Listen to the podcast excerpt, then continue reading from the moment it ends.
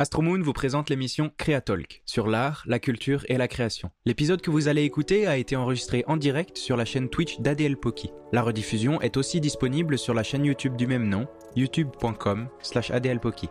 Bonne écoute et on se retrouve un mercredi sur deux à dix-huit heures trente sur twitch point t v slash adel poki. C'est une sorte d'état méditatif quand tu te retrouves devant tes projets trois D et que tu travailles dessus pendant des heures et des heures. Oui, alors ça dépend du projet, hein, parce ouais. que on fait pas ça en mode ah j'ai la silhouette en tête, il faut faire un peu de recherche graphique avant. Soit on dessine, soit on fait une recherche internet ou une recherche en se promenant. Bon, avec un dinosaure, se promener c'est un petit peu compliqué d'en euh... trouver un dans un coin de rue là.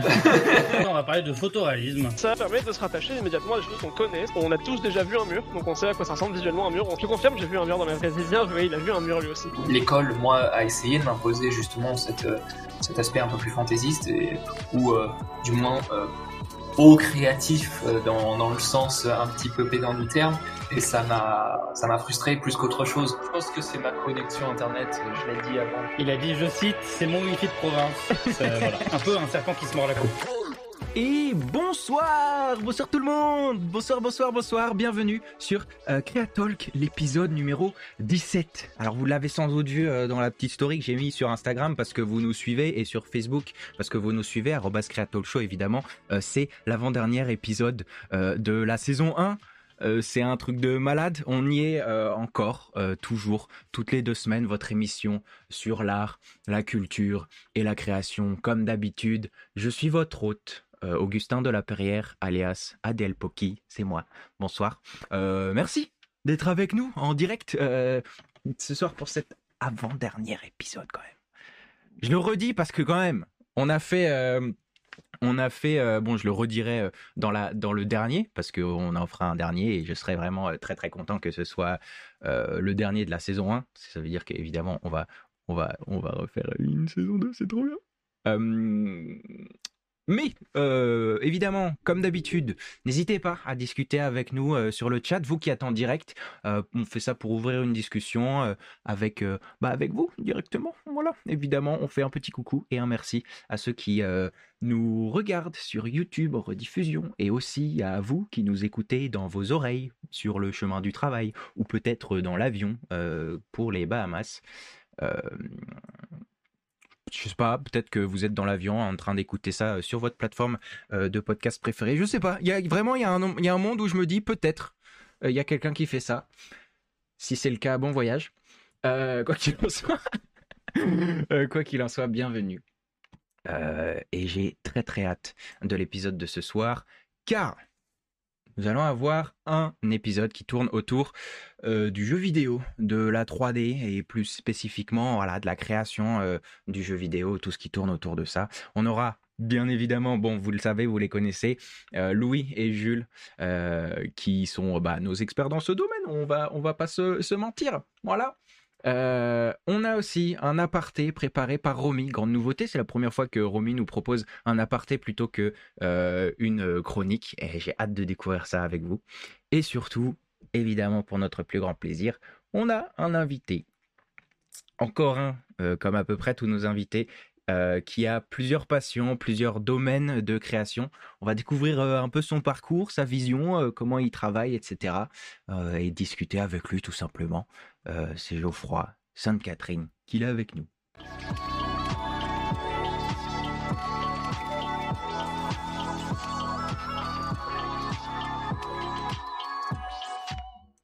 Hello. Yo. Hello, hello, coucou Geoffroy. Ouais, alors moi j'ai pas autant d'enthousiasme que toi. Hein. Ah bah écoute, moi je lance, je lance une émission, tu sais, c'est comme ça. J'ai commencé à avoir un petit peu l'habitude. Euh... Euh, toutes les deux semaines, ça commence à faire. Ça commence à faire. Ça va ? Oui, moi, moi, moi, je suis content maintenant. À discuter. Ouais, ouais, ouais. Tout à fait, tout à fait. Bienvenue, hein. euh, bienvenue sur l'émission. Ça y est, enfin. euh, donc, Geoffroy, histoire de te présenter un petit peu euh, aux gens qui nous regardent, qui nous écoutent. Euh, Voilà, j'ai te présenté un petit peu en mode euh, il fait de la trois D, et cetera. Est-ce que tu pourrais nous expliquer un petit peu, euh, on va dire plus, précis, plus précisément ce que tu fais en ce moment euh, autour de ce, ce médium qu'est la trois D ? Ce que je fais professionnellement, tu veux dire, ou ce que je fais... Euh... Bah, en vrai, on va discuter des deux, donc euh, c'est comme tu veux, tant qu'à faire, tu commences par le professionnel, et puis on va, je pense que c'est le plus intéressant, c'est un peu ce que tu fais aussi, euh, toi, de ton côté, artistiquement parlant, ça, c'est assez, euh, c'est assez stylé, mais peut-être, ouais, commencer par le professionnellement, euh, euh, ton petit, ton, ton job, quoi, d'abord. Ouais, euh, parfait. Alors, professionnellement, je suis ce qu'on appelle un Quality Analyst ou un Q A Artist euh, pour euh, une application qui s'appelle Substance Painter. Euh, donc le principe de Q A, euh, Quality Analyst, c'est de tester un logiciel pour euh, découvrir euh, ses bugs, ses points de blocage euh, d'un point de vue design euh, pour euh, voir euh, si l'application fonctionne correctement comme euh, les développeurs l'entendent.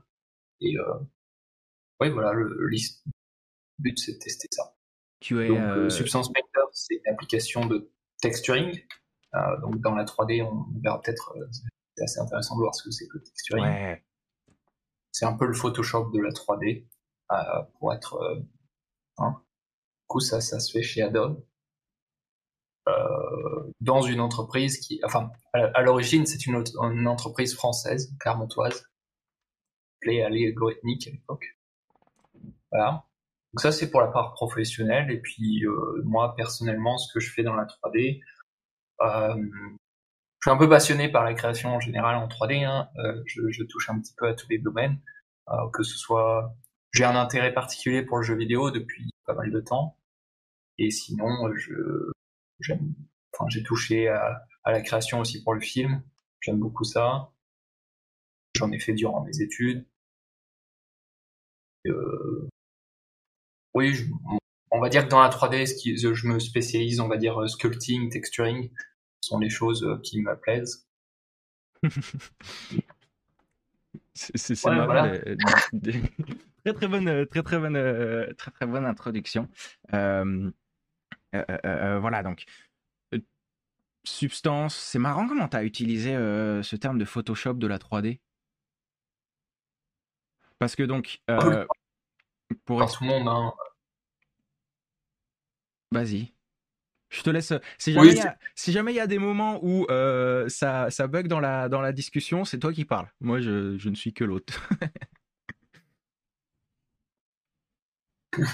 Va falloir que j'ai l'énergie alors. Euh...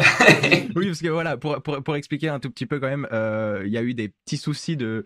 De, de, d'horaire, je crois qu'on a mal, euh, on a mal expliqué à quelle heure euh, ça commençait. C'est pour ça que c'est un petit peu, ça a été un petit peu le, le rush. Mais euh, donc, euh, donc euh, substance, le texturing, euh, tu te retrouves à donc t'occuper de gérer si un logiciel fonctionne. D'ailleurs, euh, Q A, on a, on en a discuté déjà avec euh, Kirby et Jules. C'est euh, des gens voilà qui testent si les logiciels euh, ou les jeux vidéo d'ailleurs fonctionnent euh, comme il, comme il faut.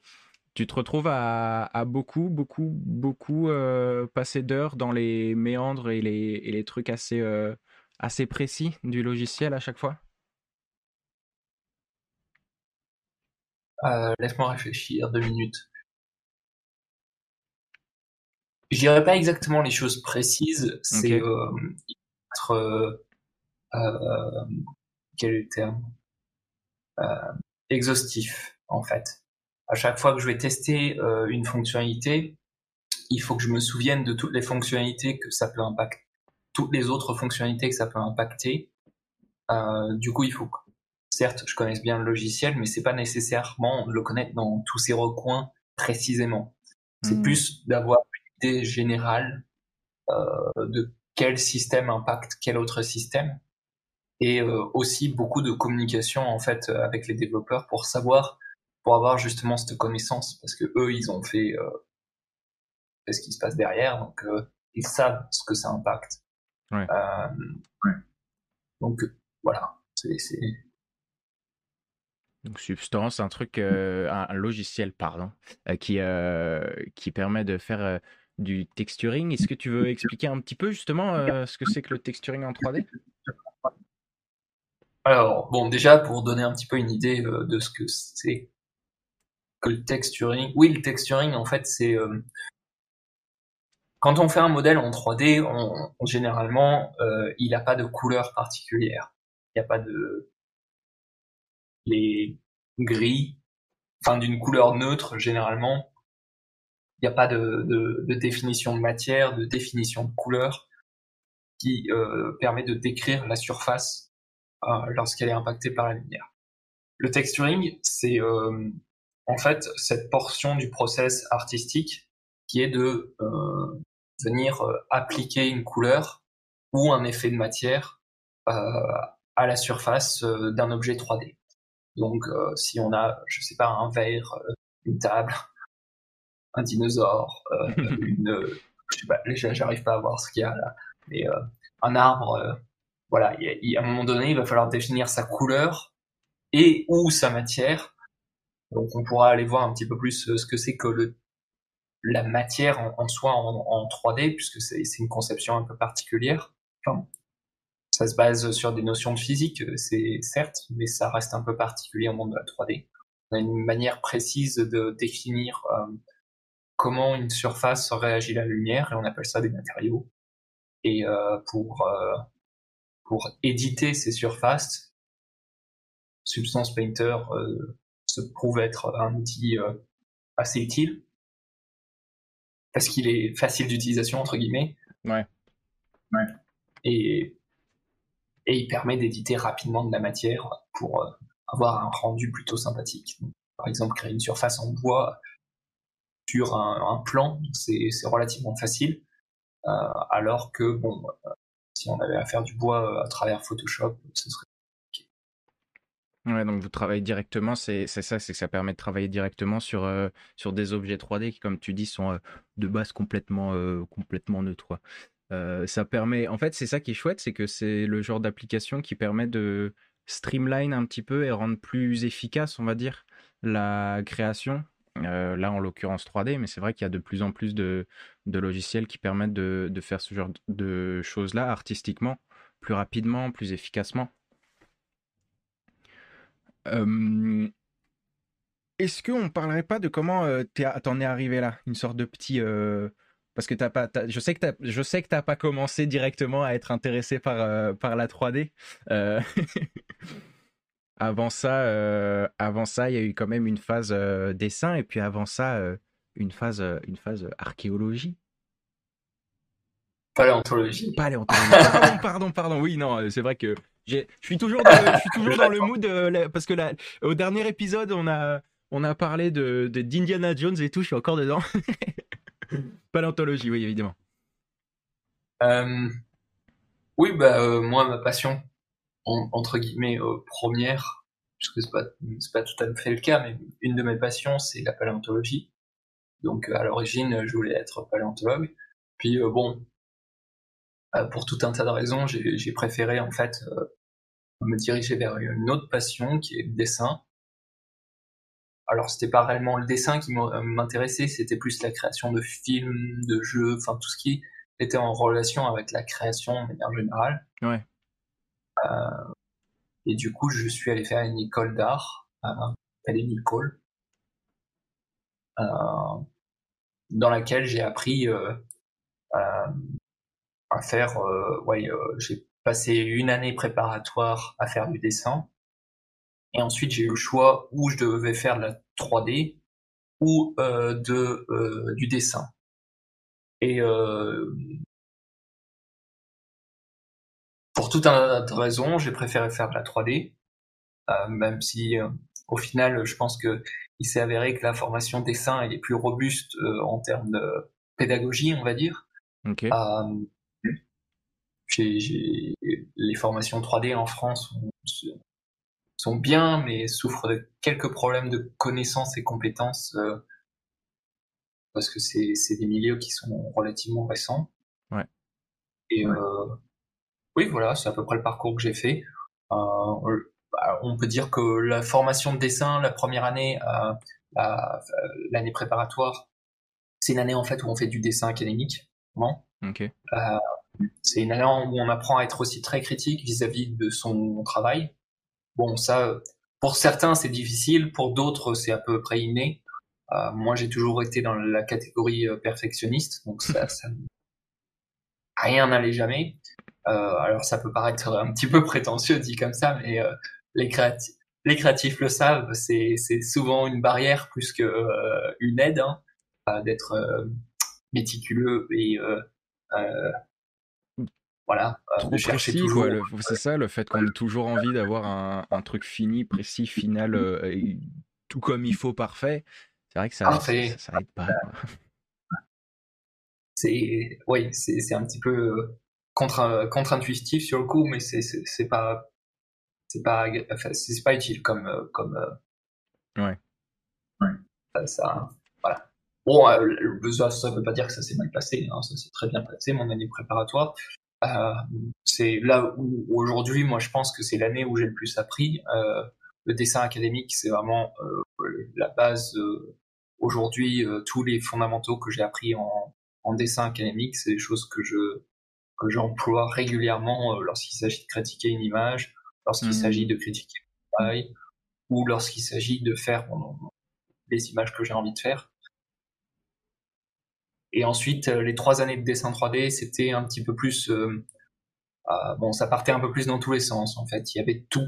Euh, ça partait de, de, film, de faire un film. Euh, on avait des cours de film, on avait des cours de photographie, on avait des cours d'animation deux D, des cours d'animation trois D. Ah ouais, donc c'est vraiment dans tous les sens, en effet, comme tu dis. Voilà, donc euh, ça partait vraiment dans tous les sens. On avait encore des cours de dessin, modèle vivant, on avait encore des, des cours de dessin d'objets, on avait du concept art. Euh, on faisait vraiment tout, mais au final, on ne faisait rien, quoi. Euh, ah, et oui. Moi, ça m'embêtait un peu. Bref, euh, moi, j'ai, j'ai été un petit peu rapidement en bisbille avec, euh, avec euh, la direction que ça prenait, parce que j'ai vite su ce que je voulais faire, comme souvent. Et euh, je, on m'a pas tellement laissé faire ce que je voulais faire. Il fallait continuer à faire les cours un petit peu euh, comme euh, illustration. Ouais, c'est ça. Tu voulais faire un truc euh, précis, t'avais quelque chose en tête, et puis bah c'est les cours. Tu fais euh, tout plein de tout plein de choses différentes, comme tu dis. Et, et puis bon, euh, les cours. Euh, le problème, c'est que en trois D, tout prend du temps. Mm.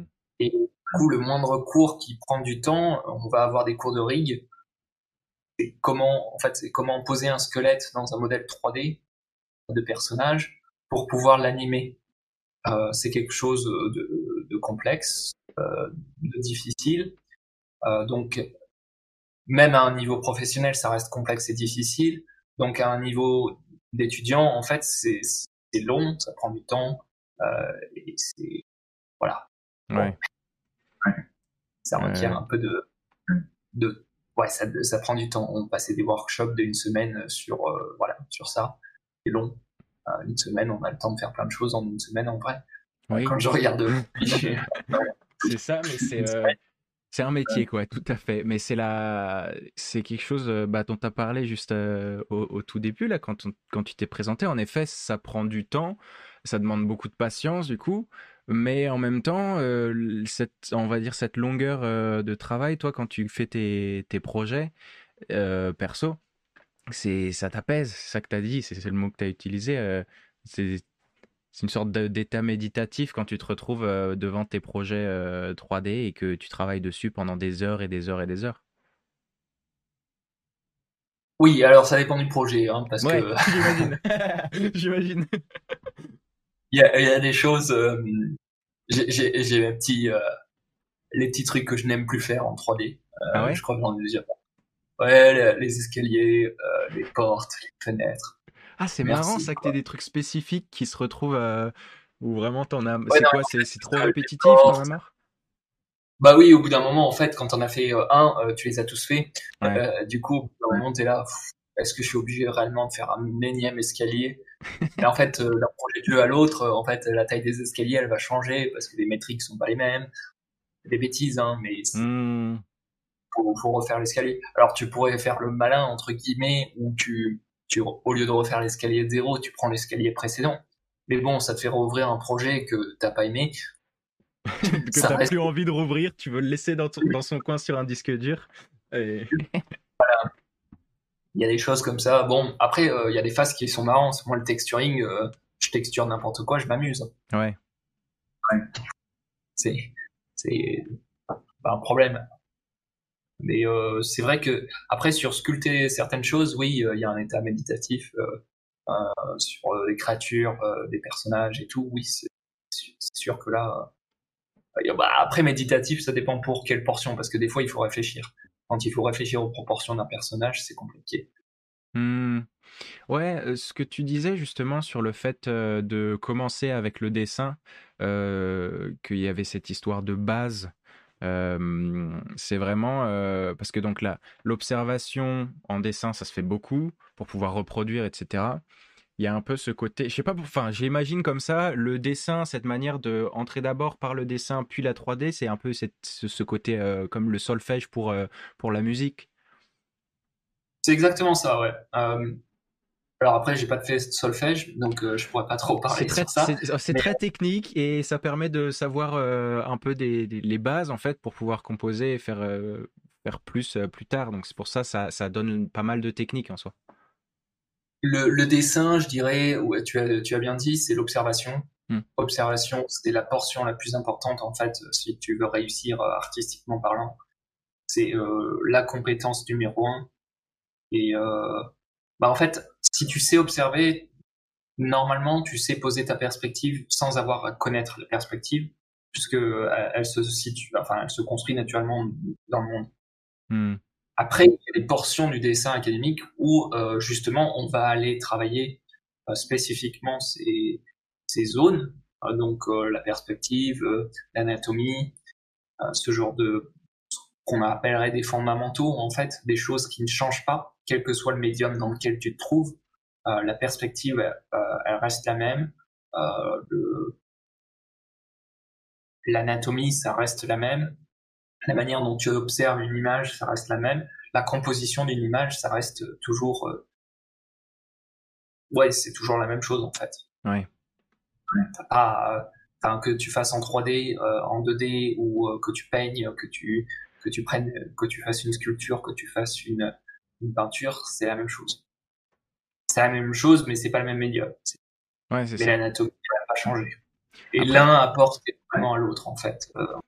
Après ça, tu vois, c'est un... Parce que je, je, je sais que c'est... Euh... Enfin, en tout cas, des, des différents euh, projets que j'ai vus euh, que, que tu as fait, il y a quelque chose de très technique, très précis, justement, et on en parle beaucoup de cette précision, euh, perfectionnisme un petit peu. Euh, ça apporte un, un peu une, une nécessité au réalisme. Est-ce que... Euh... Je voulais savoir un petit peu à, à, avec toi, qu'est-ce que tu pensais de ce côté tiré, ou peut-être c'est quelque chose que toi tu fais pas ou t'as pas, ça t'intéresse pas forcément, de, de chercher euh, techniquement autre part que euh, bah, justement toute l'anatomie exactement correcte euh, ou la, la, la perspective exactement correcte de euh, ce à quoi ça ressemble dans la vraie vie par rapport à l'observation. Alors, moi, personnellement, dans mon art, actuellement, ça me, ça m'a, c'est pas que ça m'intéresse pas, c'est que c'est, ça me semble hors de ma portée, on va dire. Okay. Parce que je ne me sens pas suffisamment à l'aise dans ma technique, euh, pour pouvoir un petit peu casser les règles. Euh, donc ça, c'est une chose qui me frustrait beaucoup à l'école. Moi, je, j'ai toujours été dans cette optique. Euh, oui, avant de maîtriser, euh, je ne maîtrise pas la technique, euh, avant de commencer à casser les règles, je vais peut-être pas m'amuser, euh, enfin, je voyais bien qu'avec certains étudiants, ça fonctionnait très très bien euh, d'aller faire euh, quelque chose de plus cartoon, de plus euh, stylisé, ouais. ou de euh, plus dans le ressenti. Moi, j'ai toujours été très photographique. J'ai, j'ai été intéressé pendant un moment euh, par les sciences. J'avais un et j'ai toujours été passionné par cette euh, observation du réel. Donc, euh, ça, ça vient un peu aussi de ma personnalité. Maintenant, euh, je, ça veut pas dire que je n'aime pas et que je n'apprécie pas euh, tout ce qui se permet de, euh, de dépasser ces règles techniques, euh, perspective. Euh, mais en fait, c'est pas vraiment qu'elle dépasse, c'est juste elle plie.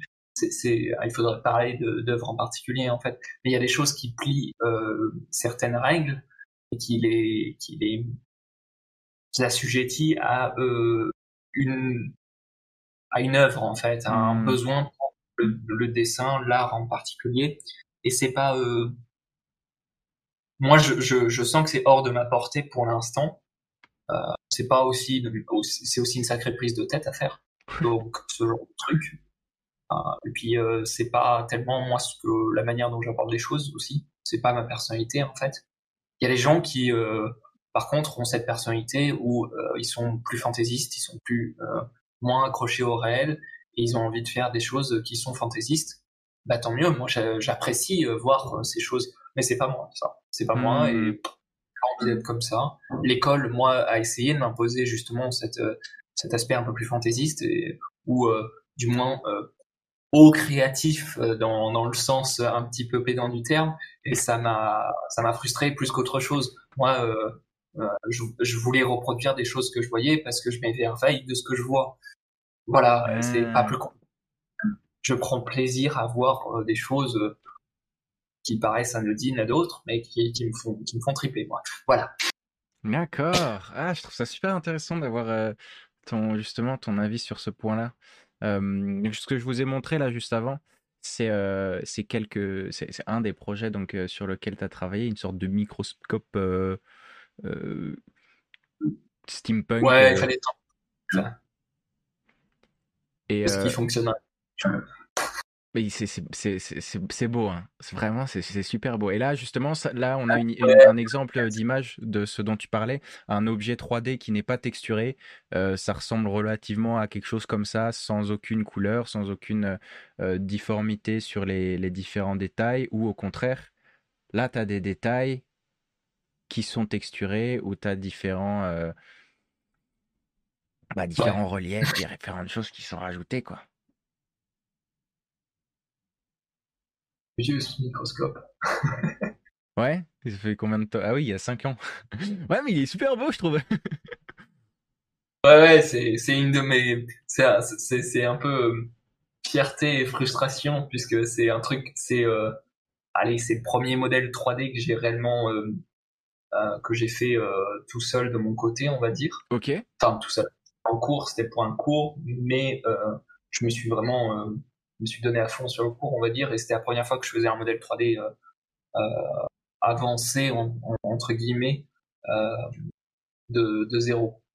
Euh, okay. Avant, j'avais juste fait des petits objets, euh, de tout petits objets, des, des assiettes, des tables, des, mm. des bêtises, quoi. Et là, il y avait de la complexité, ça me plaisait bien. Moi, c'est ce que j'attendais. Et ce qu'il y a de frustrant, c'est que c'est un de mes premiers modèles, et c'est un des modèles qui... qui qui reste, qui a le plus de succès, on va dire, auprès des, des gens que, enfin, de ce que je partage. Ah. Alors, enfin, j'ai pas réussi, alors que ça fait cinq ans. Hein. euh, ouais, ouais, ce truc de, euh, t'as, euh, t'as un projet qui date euh, depuis super longtemps et, et presque, tu te dis, bah, quand est-ce que, quand est-ce que je, je, je, je, me, je surpasse ça, quoi. euh, pour moi, euh, techniquement parlant, y a, je, je vois toutes les erreurs, mais mm-hmm. c'est vrai qu'il Euh, c'est plus dans ce sens-là, il plaît euh, ce microscope. Et je comprends pas, j'arrive pas trop à savoir qu'est-ce qui plaît euh, dans ce microscope. Je pense que c'est une question parce que les différents, euh, ça, ça, ça va dépendre des différents projets et des différentes euh, choses que qui sont créées. Ça, peu importe les artistes nous racontent. Personnellement, je pense que c'est une de la ah bah voilà Kirby qui dit qu'il est très bien son ton microscope. Euh, c'est aussi euh, ouais une, une question de comment est-ce que euh, en tant que euh, spectateur on reçoit l'histoire peut-être de de l'objet ou de de, de l'œuvre qu'on, qu'on a en face. Moi, je sais qu'il y a il y a il y a autre chose dont, dont j'aimerais qu'on discute euh, parce que voilà on a parlé de paléontologie et de ta passion première. Euh, tu nous as euh, tu nous as aussi sorti un, un Un, un gros truc, un énorme, euh, un énorme objet en trois D qui est euh, plein de détails et de, tu me diras, tu me rediras combien d'heures euh, t'as passé dessus parce que j'ai, j'ai, j'ai oublié une, soeur, une, une un, un, un dinosaure tout simplement. Tu nous proposes euh, un, un, un allosaure, c'est ça. Hein. Manière, mes collègues se sont amusés à appeler par tous les noms, donc maintenant euh, je suis plus sensible à. à, à... une mauvaise nomenclature. De toute manière, il n'est pas scientifiquement juste. Voilà. Ouais, voilà, on retrouve ce, cette envie pour toi d'être, euh, d'être scientifiquement euh, euh, accurate et précis euh, dans le détail pour que ce soit... Euh... Alors, sur lui, non, je n'avais pas cette volonté. Non, okay. Parce que, en fait, je m'étais je m'étais dit euh, non, je je vais pas m'amuser à faire ça parce que ça va être trop compliqué. Ça trop de travail. Ouais. Je voulais, je voulais sortir un, en fait je voulais sortir une image finale. Mm. Je m'étais dit allez, je... donc euh, ouais. Ça ça ça a demandé pas mal de temps. Alors je t'ai dit deux cents heures, euh, bon, euh, c'est peut-être un peu plus, un petit peu moins.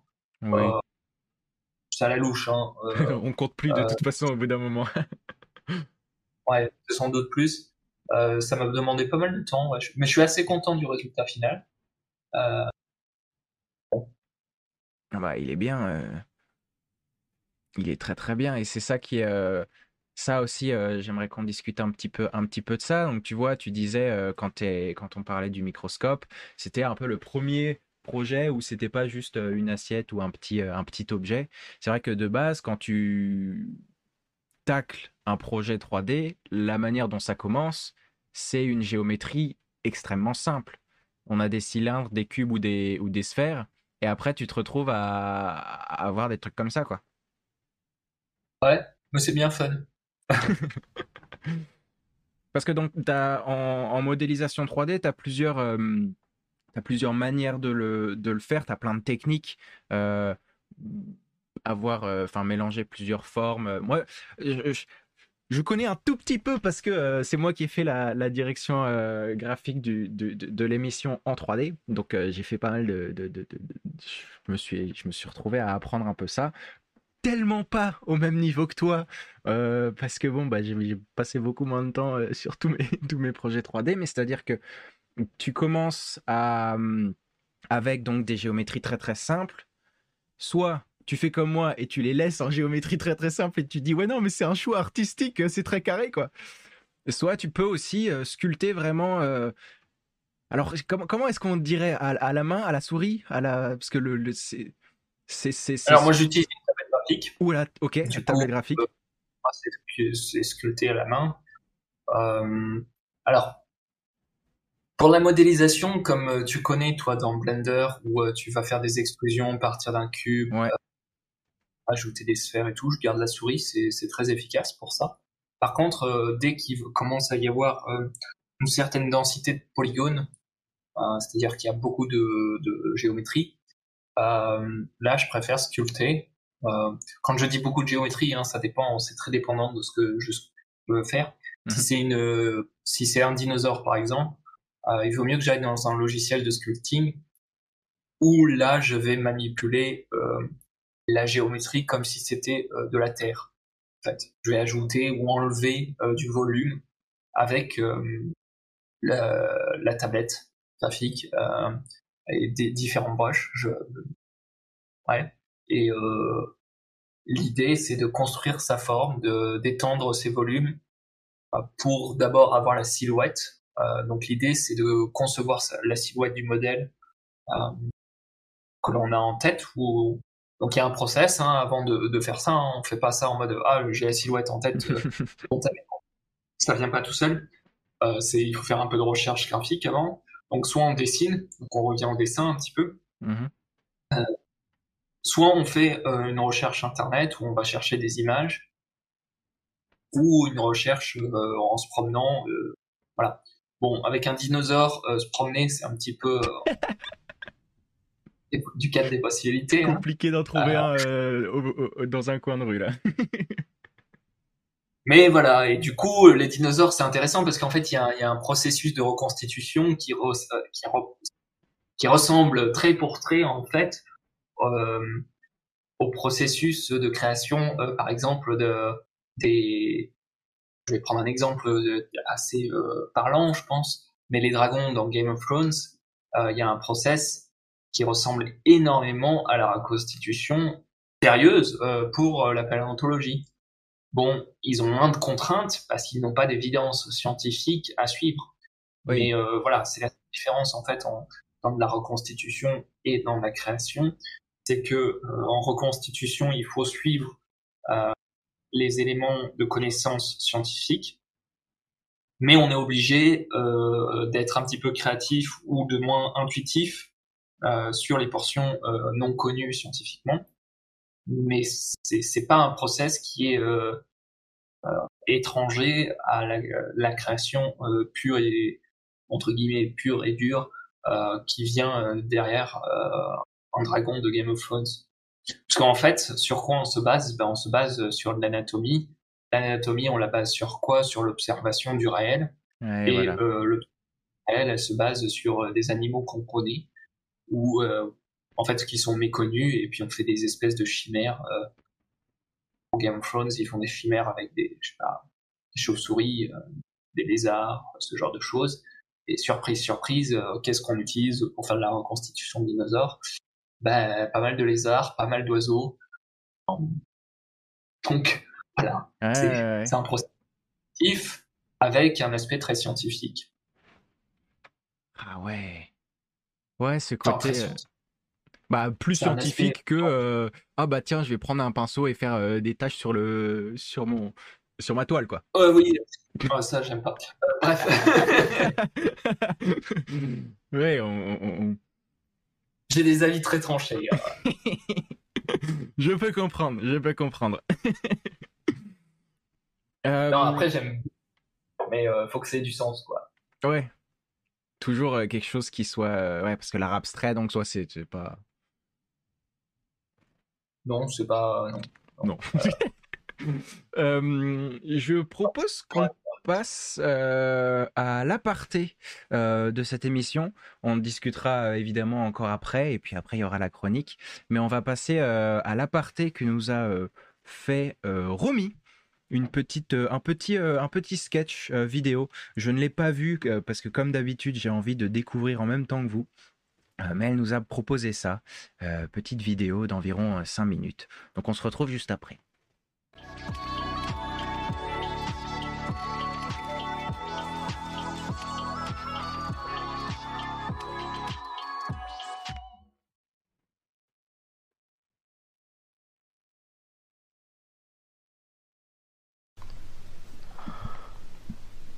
Nadal, il est forfait, putain. Non mais Johnny Depp au festival de Cannes, j'hallucine. Après ça laisse la place pour un Français, hein. C'est pas mal. Ah, Benoît Paire. Ah non, il casse trop de raquettes. Je sais pas s'il est innocent ou pas, mais son ex-femme, elle doit s'exiler, changer de pays, changer de tête, changer de nom, pour plus être harcelée. En double, on est bon. Et lui, au K L M, Cannes, sept minutes de pause. Eh hey, mais si Benoît Paire, il fait un duo avec euh, Gaël Monfils, ça fait père et fils? Franchement, ça me déprime tellement. Et si Benoît Paire, il perd, eh ben, eh ben, il a perdu, quoi. Je suis sûre que sur le tapis rouge à Cannes, avec ma nouvelle coupe, je ferai sensation. Oh, je suis en boucle sur Benoît Paire, là, je fais plein de jeux de mots. Ce qui me fait penser à mon prof de P S. Non mais c'est vrai quoi. Toutes les meufs, elles sont passées par là. Britney Spears, Diams, Nat... Oh putain, Nathalie Portman, mais je suis Nathalie Portman. Qui disait toujours... Euh, Résiste, prouve que Dieu existe. Pour nous encourager à la lutte. Il était con ce monsieur Robert. Je suis sûre j'ai un air. Je suis sûre j'ai un petit air. C'est lui qui nous avait dit, après la course, il faut marcher. Et la nuit, les gars, dormez tout nu. Black Swan, ça devait être pour moi en fait. Je dors tout nu, mais franchement, je dors pas très bien. Hein. Là, j'ai fait une technique là sur TikTok, là, je vais essayer là. Faut que je surélève les pieds en fait. Qu'est-ce qu'il fait? Alors je me retourne. Et alors là, je mets les pieds. Peut-être qu'on dort dans le mauvais sens. C'est un truc de feng shui. Et qu'est-ce qui branle? J'ai pas du tout envie que ma tête soit à côté de ses pieds. Oh, ces petits petons. Oh, j'aime bien ses pieds. Ah, son souffle, ça me chatouille, ça me chatouille. Oh, je suis fétichiste des pieds. Non, c'est pas parce que j'aime ses pieds que je suis fétichiste. Est-ce qu'il me fait une blague? Attends, peut-être qu'elle a pas envie que je mette mes pieds vers sa tête. J'aime bien, c'est drôle. Oh, je suis hyper chelou. Bon, je me remets, je me remets comme si de rien n'était. Hein. Je l'aime bien. Moi, je l'aime bien. Je, je lui dirais demain que c'était une technique euh, pff, slave. En même temps, ça me va super bien maintenant. Mais là, ça fait déjà une semaine, ça repousse un peu, je ressemble à un kiwi. Et dans deux semaines, je ressemble à une bibliothécaire de cinquante ans, c'est terminé. Hein. C'est qui les Slaves, en fait? Quand on dit les Slaves, est-ce que les Russes sont Slaves? Peut-être que ça joue sur les lunettes. Si j'ai pas les lunettes, ça fait pas ça. Si j'ai les lunettes, ça fait bibliothécaire. Putain. Les mecs de vingt ans qui sont russes et tout, le seum qu'ils ont, quoi. Je savais que j'allais être réduite à soit garder mon crâne rasé tout le temps, soit attendre que ça repousse et passer par une phase dégueu. C'était c'était sûr. La place que tu dois prendre dans, dans une famille, quand il y a la guerre... J'aime bien avoir un petit crâne d'œuf. C'est terrible, quoi. Faut choisir, faut... Faut se battre pour des convictions, t'as rien demandé.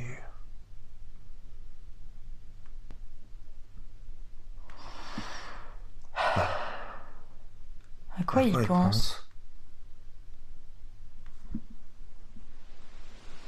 T'as vu, Nadal, il a déclaré forfait. Hein? T'as vu pour Johnny Depp? Ouais, festival de Cannes, terrible. sept minutes d'applause. Hein. Ouais.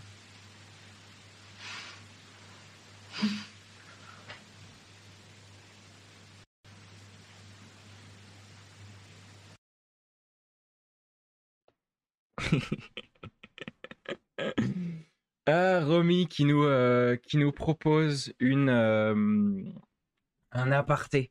Euh, vraiment, elle, elle m'a proposé, elle m'a dit « Ah, j'ai peut-être une idée, aparté ». Eh ben, trop bien, trop trop bien. Elle nous a emmenés euh, euh, dans un drôle d'endroit. Euh, un, peu, un, peu côté, un peu côté absurde. Je fais revenir euh, Geoffroy euh, sur, euh, sur l'émission, évidemment, juste après cet aparté. Voilà, nos petites, euh, nos petites bulles d'air pendant l'émission, ça fait plaisir de voir ça.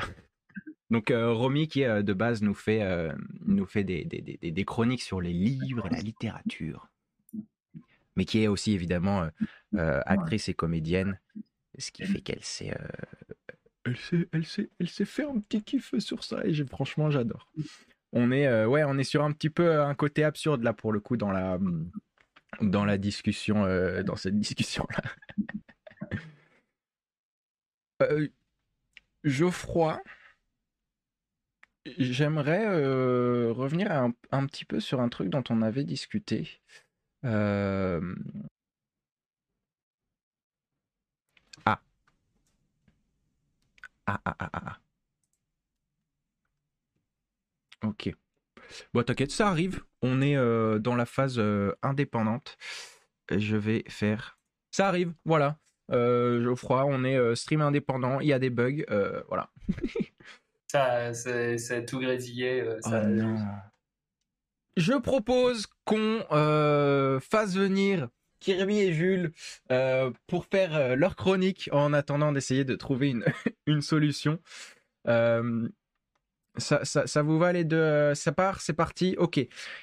Eh bien écoutez, c'est la chronique de Kirby et Jules, Ouais le J V, qui, va nous, qui vont nous parler de photoréalisme notamment. Je vous laisse la place. On verra, euh, Geoffroy, après cette, euh, cette, cette, cette chronique, comment est-ce que ça se passe.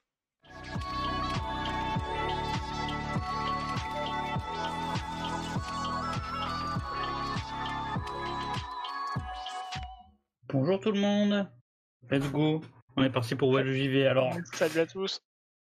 Euh, comme l'a dit Augustin, on va parler de photoréalisme parce que euh, c'est un peu le, le sujet de notre invité, mais nous on va, on n'est pas forcément artistes, donc on va essayer d'en parler un peu du côté jeu vidéo global parce qu'on est plus game designer. C'est ça. Et euh, notre point d'introduction, ça va être euh, si euh, Augustin, tu peux mettre le, l'écran de Louis-Marie. Euh, vous avez certainement vu passer cette vidéo. Euh, si jamais vous êtes un peu dans le monde. Ouais, voilà, dans le monde du jeu vidéo un peu, qui est un projet de jeu qui est euh, un projet de jeu de tir ultra photoréaliste et qui a vraiment euh, bah, un peu choqué les gens parce que les gens étaient en mode bah, comment c'est possible en fait.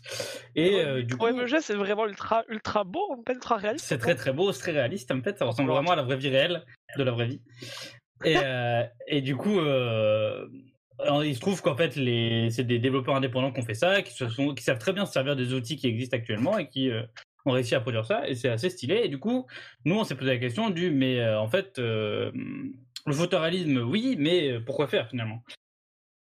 Pourquoi faire? Et donc, déjà, vas-y. Vas-y, excuse-moi, je te coupe la parole, pardon. J'allais dire, et donc déjà, on va essayer de, d'expliquer un peu ce que c'est le photoréalisme, n'est-ce pas, Louis-Marie?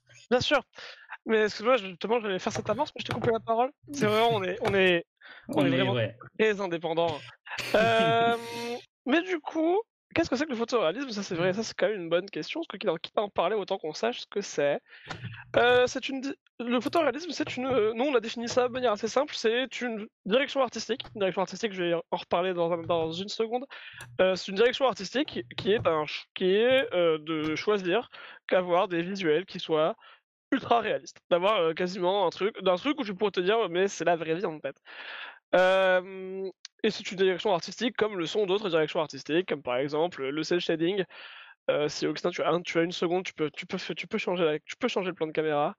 Comme le sont le, le cel shading qu'on peut retrouver dans Borderlands, qui est une autre direction artistique qui n'est pas, qui n'a pas pour but de se rapprocher de visuels réels, mais d'avoir un truc un peu plus cartoon avec. Euh, avec de, plus, plus d'ombrage, des trucs assez, assez exagérés, et cetera. Ou quelque chose de très cartoon, très dessin animé, qu'on peut avoir dans Sea of Thieves, avec bah, des, euh, des personnages avec des proportions bizarres, trucs comme ça. Des manières de, faire des, des manières de gérer la couleur et le texturing, selon comme, on parlait, comme ils en parlaient juste avant. Assez particulier, et cetera. Euh, qu'est-ce que c'est qu'une direction artistique, quand même? Parce que je dis, bon, j'ai mentionné le mot, et sachez que pendant... il se peut que on, nous, on parle de D A, mais fondamentalement c'est juste un acronyme pour direction artistique. Euh, c'est ce qu'on, c'est euh, ce qui est ce qui est défini. Bon, en, dans notre cas pour le jeu vidéo, mais c'est aussi défini pour le pour le cinéma et plein d'autres choses qui nécessitent une direction artistique. Euh, c'est des règles et inten- c'est un, toute une série de règles d'intention qui vont définir l'esthétique euh, visuelle de euh, d'un jeu, d'un film, de ce que ce qu'on veut globalement. C'est, euh, c'est ça, une direction artistique. C'est ça. Euh, et du coup, comme on l'a dit, bah, le, le, le photoréalisme, c'est une des D A possibles et qui a comme règle l'intention de ressembler au réel, tout simplement. Donc c'est là, quasiment là, un truc assez simple à comprendre. Euh, on, dans cette chronique, on va aussi parler d'un, d'un petit twist du photoréalisme qu'on a aussi englobé pour en parler, qui est le fantasy photoréalisme, où globalement, euh, on va essayer de ressembler au réel, mais dans des univers de fiction. Donc par exemple, euh, comme des univers de fantasy ou de science-fiction, comme on peut voir par exemple avec le dernier God of War. Encore une fois, si Augustin, tu as deux secondes, parfait. Euh, il est chaud, il écoute, hein? Il est vraiment très chaud. Et donc, euh, donc voilà, ça c'est ce qu'on va appeler le fantasy photoréalisme, mais on va un peu l'englober dans cette chronique aussi. Parce que l'idée, ça va être de, l'idée, ça va être de montrer bah, typiquement des grosses bestioles comme celle-ci qui n'existent pas dans la vraie vie. Hein. Enfin, en tout cas, pas, en tout cas, pas, pas quelque chose au courant. Ça, pas vu, pas vu. Mais par contre, euh, on voit qu'il y a quand même un travail de détail sur la peau de la bestiole, sur l'espèce de cuir qui fait de, de, de cuir qui fait sa peau, qui est ultra poussé, ultra ultra détaillé et qui du coup se rapproche de si la bestiole existait vraiment, à quoi est-ce qu'elle ressemblerait? Et en fait, elle ressemblerait a priori un peu à ça, quoi, à, dans, dans dans dans notre monde. C'est ça. Euh, et... non, c'est, c'est pour moi, mec. Donc c'est, tu vas. Tu vas c'est vrai. On va, on va partir, c'est vrai. J'ai, j'ai volé la partie en fait. Il me vole mes parties, ça me rend ouf, je vais péter. euh, mais non, on va, on va choisir de se poser quelques questions dans cette chronique. On va, on va se poser des questions sur l'omniprésence dans, actuellement dans le, de, de, du photoréalisme en tant, que, en tant que direction artistique dans le jeu vidéo. Euh, pourquoi est-ce que c'est le cas et qu'est-ce que ça crée comme impact dans, dans notre industrie où nous, on, on est de jeunes créateurs ou quoi. Et euh, l'un des premiers trucs qu'on, qu'on s'est dit, c'est un peu... Euh, C'est un peu une théorie fumeuse qu'on a pondue euh, nous deux en faisant nos, en faisant nos recherches sur cette, cette émission. Donc s'il faut, c'est pas cent pour cent vrai, mais on trouve c'est ça... C'est nos deux cerveaux malades finalement. On trouve ça intéressant de la mentionner, c'est qu'en fait, mine de rien, euh, le photoréalisme, ça, ça pour, pour nous, c'est surtout que c'est quelque chose qui a pu naître dans le... Dans le, dans le l'inconscient collectif, j'ai envie de dire, je sais pas exactement mmh, oui, si c'est le mot que je cherche. L'inconscient collectif si, si. des développeurs de jeux vidéo. De, en fait, euh, dans les, et on pourrait, je pense qu'on peut remonter ça dans les années quatre-vingt-dix deux mille où les jeux, bah, globalement, c'était moche. Enfin, c'était des gros polygones, quoi, pour beaucoup. C'est ça. Mais en fait, on a, même à déjà à l'époque, il y avait une volonté, en fait, d'avoir un rendu quasi, cinéma, quasi cinématographique, quasi prise de vue réelle, en fait, et d'avoir quelque chose qui puisse faire genre, et, enfin, qui puisse pousser à une immersion par euh, une immersion plus grande via le visuel, en fait. Ça tape sur les vieux jeux, ça ne tape jamais sur les vieux jeux. Mais quand on dit qu'un vieux jeu c'est moche comparé à des jeux qui existent aujourd'hui, c'est juste réel en fait. C'est ça, et, et en après, vrai, surtout, euh... c'est surtout, c'est probablement parce qu'il y a eu ces vieux jeux que des gens ont pu, se dire, ont pu avoir en, en tête, mais en fait ce serait trop bien si nos jeux ils ressemblaient à la réalité. Parce que là c'est moche qu'on fait. Mais bon, après, euh, si les vieux jeux n'existaient pas, nous on ne ferait pas les jeux, on ferait pas les, ce qu'on appelle les jeux récents. Bon voilà. C'est ça. Quelque part, merci les vieux jeux. Et on, disait, on parlait de Q A tout à l'heure, euh, notamment parce que Geoffroy est Q A, euh, moi aussi. Et euh, merci les Q A. euh, parce qu'on on, l'avait déjà dit pendant le premier Créatchill, mais les Q A, sans eux, euh, c'est la sauce. Mais tout du fait. coup, euh, on va pouvoir, je vais pouvoir commencer cette chronique, euh, cette, euh, après notre introduction qui a été un peu trop longue, excusez-nous, on va parler de choses qui paraissent assez évidentes à propos, de, à propos, de, à propos du photoréalisme. En commençant par le fait que, comme je l'ai, comme je l'ai un peu mentionné, c'est euh, quelque chose qui est, par, qui est parfait pour l'immersion, euh, qui, est, qui aide plus que plein d'autres choses à l'immersion du, du joueur et des joueuses euh, dans un jeu. En fait, ça permet de se rattacher immédiatement à des choses qu'on connaît, c'est-à-dire bah, on a tous déjà vu un mur, donc on sait à quoi ça ressemble visuellement un mur, on sait à quoi ça ressemble en termes de détails, on sait à quoi ça ressemble, je prends un toucher de mien qui est à ma gauche, euh, on sait à quoi ça ressemble, on sait à peu près c'est quoi les, les choses qu'on peut trouver dedans, des fissures, des craquellements, des, de la peinture un peu caillée, choses comme ça. Je confirme, j'ai vu un mur dans la vraie vie, bien joué, il a vu un mur lui aussi. Mmh. Euh, mais par exemple, ne serait-ce que, ne serait-ce qu'un visage humain, on connaît les détails d'un petit visage humain, on sait qu'il y a des petites impuretés dans la peau, on sait qu'il y a des petits poils sur la peau, on sait qu'il y a, des, il y a un nez, on sait qu'il y a des lèvres, on sait que les lèvres ça a une texture un peu particulière, et cetera. En fait, voir ce genre de choses en général, par exemple, ça permet de Se, raccro- se raccrocher à, à, ce, à ce truc-là, et euh, c'est un des éléments qui fait que c'est un des éléments qui fait que beaucoup de gens du grand public jouent à des jeux vidéo, c'est parce qu'ils se disent O M G c'est joli, alors qu'en réalité c'est uniquement photoréaliste. Euh, ça permet du coup aussi forcément de créer des, uni- des ça permet de créer des univers très vraisemblables, même des univers bah, comme on l'a montré juste avant avec God of War, des univers fantaisistes et vraisemblables en fait. Comme je le disais, cette bestiole, on se dit que si elle existait, elle ressemblerait à ça. Et parce qu'elle n'est pas avec des gros aplats de couleurs, là juste jaune sur, le, sur, le, sur la patte, elle, est, euh, elle, a, elle, a des, elle, a des, elle a des impuretés partout, elle a du détail, elle a, une, elle a, des, elle a de la peau qui se plie, elle a des choses comme ça. Et en fait, c'est, ce qui, c'est, ce qui, c'est des choses qui sont assez évidentes dans le, photo, dans le photoréalisme et qui permettent de, euh, d'ouvrir la discussion dessus. Après, euh, le photo, pour suivre cette, cette quête du photoréalisme dans le jeu vidéo, on, ça, ça permet aussi... Oh, il est chaud sur les trans, il reste dessus. Pour suivre le photoréalisme, ça permet, de, ça permet le progrès technologique, mine de rien, parce qu'en fait, c'est les technologies, là, on va, moi, nous, on, a, on, on va illustrer ça avec le retracing, mais je suis sûr qu'on pourra, que Geoffroy, que Geoffroy pourrait, nous taper, pourrait nous taper dessus et nous dire qu'il y en a plein d'autres. Mais euh, on a choisi bon, le, photo, le, le retracing parce que c'est pratique. Euh, ça, en fait, c'est des technologies qui sont développées pour le, pour le photoréalisme, parce qu'il y en a énormément qui sont développées à la base pour ça, et qui d'ailleurs se retrouvent dans pas mal d'autres, dans pas mal d'autres genres de jeux vidéo, de, d'autres genres de direction artistique, excusez-moi, dans d'autres jeux vidéo. Par exemple, le retracing qui permet avant tout bah, d'avoir des, plus de, des effets de lumière de plus, de plus détaillés, et d'avoir par exemple de la, réflex, de la réflexion plus détaillée grâce, grâce à ces dites lumières, et cetera. Si je dis des bêtises, il va me droyer après l'émission. Je ne suis pas artiste et lui c'est son métier, donc si mais je... c'est, ce qu'on en sait. c'est ce qu'on en sait euh, en fait c'est, c'est des choses qu'on va pour derrière pouvoir retrouver dans des jeux qui n'ont pas forcément comme volonté d'être ultra photoréalistes, mais d'avoir potentiellement des effets plus cartoon plus cartoon ou quoi, mais on va le retrouver dans euh, n'importe quel n'importe quel shader d'eau qui a pour but d'être de l'eau un peu spillée et qui va pouvoir refléter des choses. En fait, par exemple, on va c'est avoir ça. des effets de reflet dans des dans des objets, on va avoir des choses comme ça par exemple. Et non, tu vas pouvoir revenir.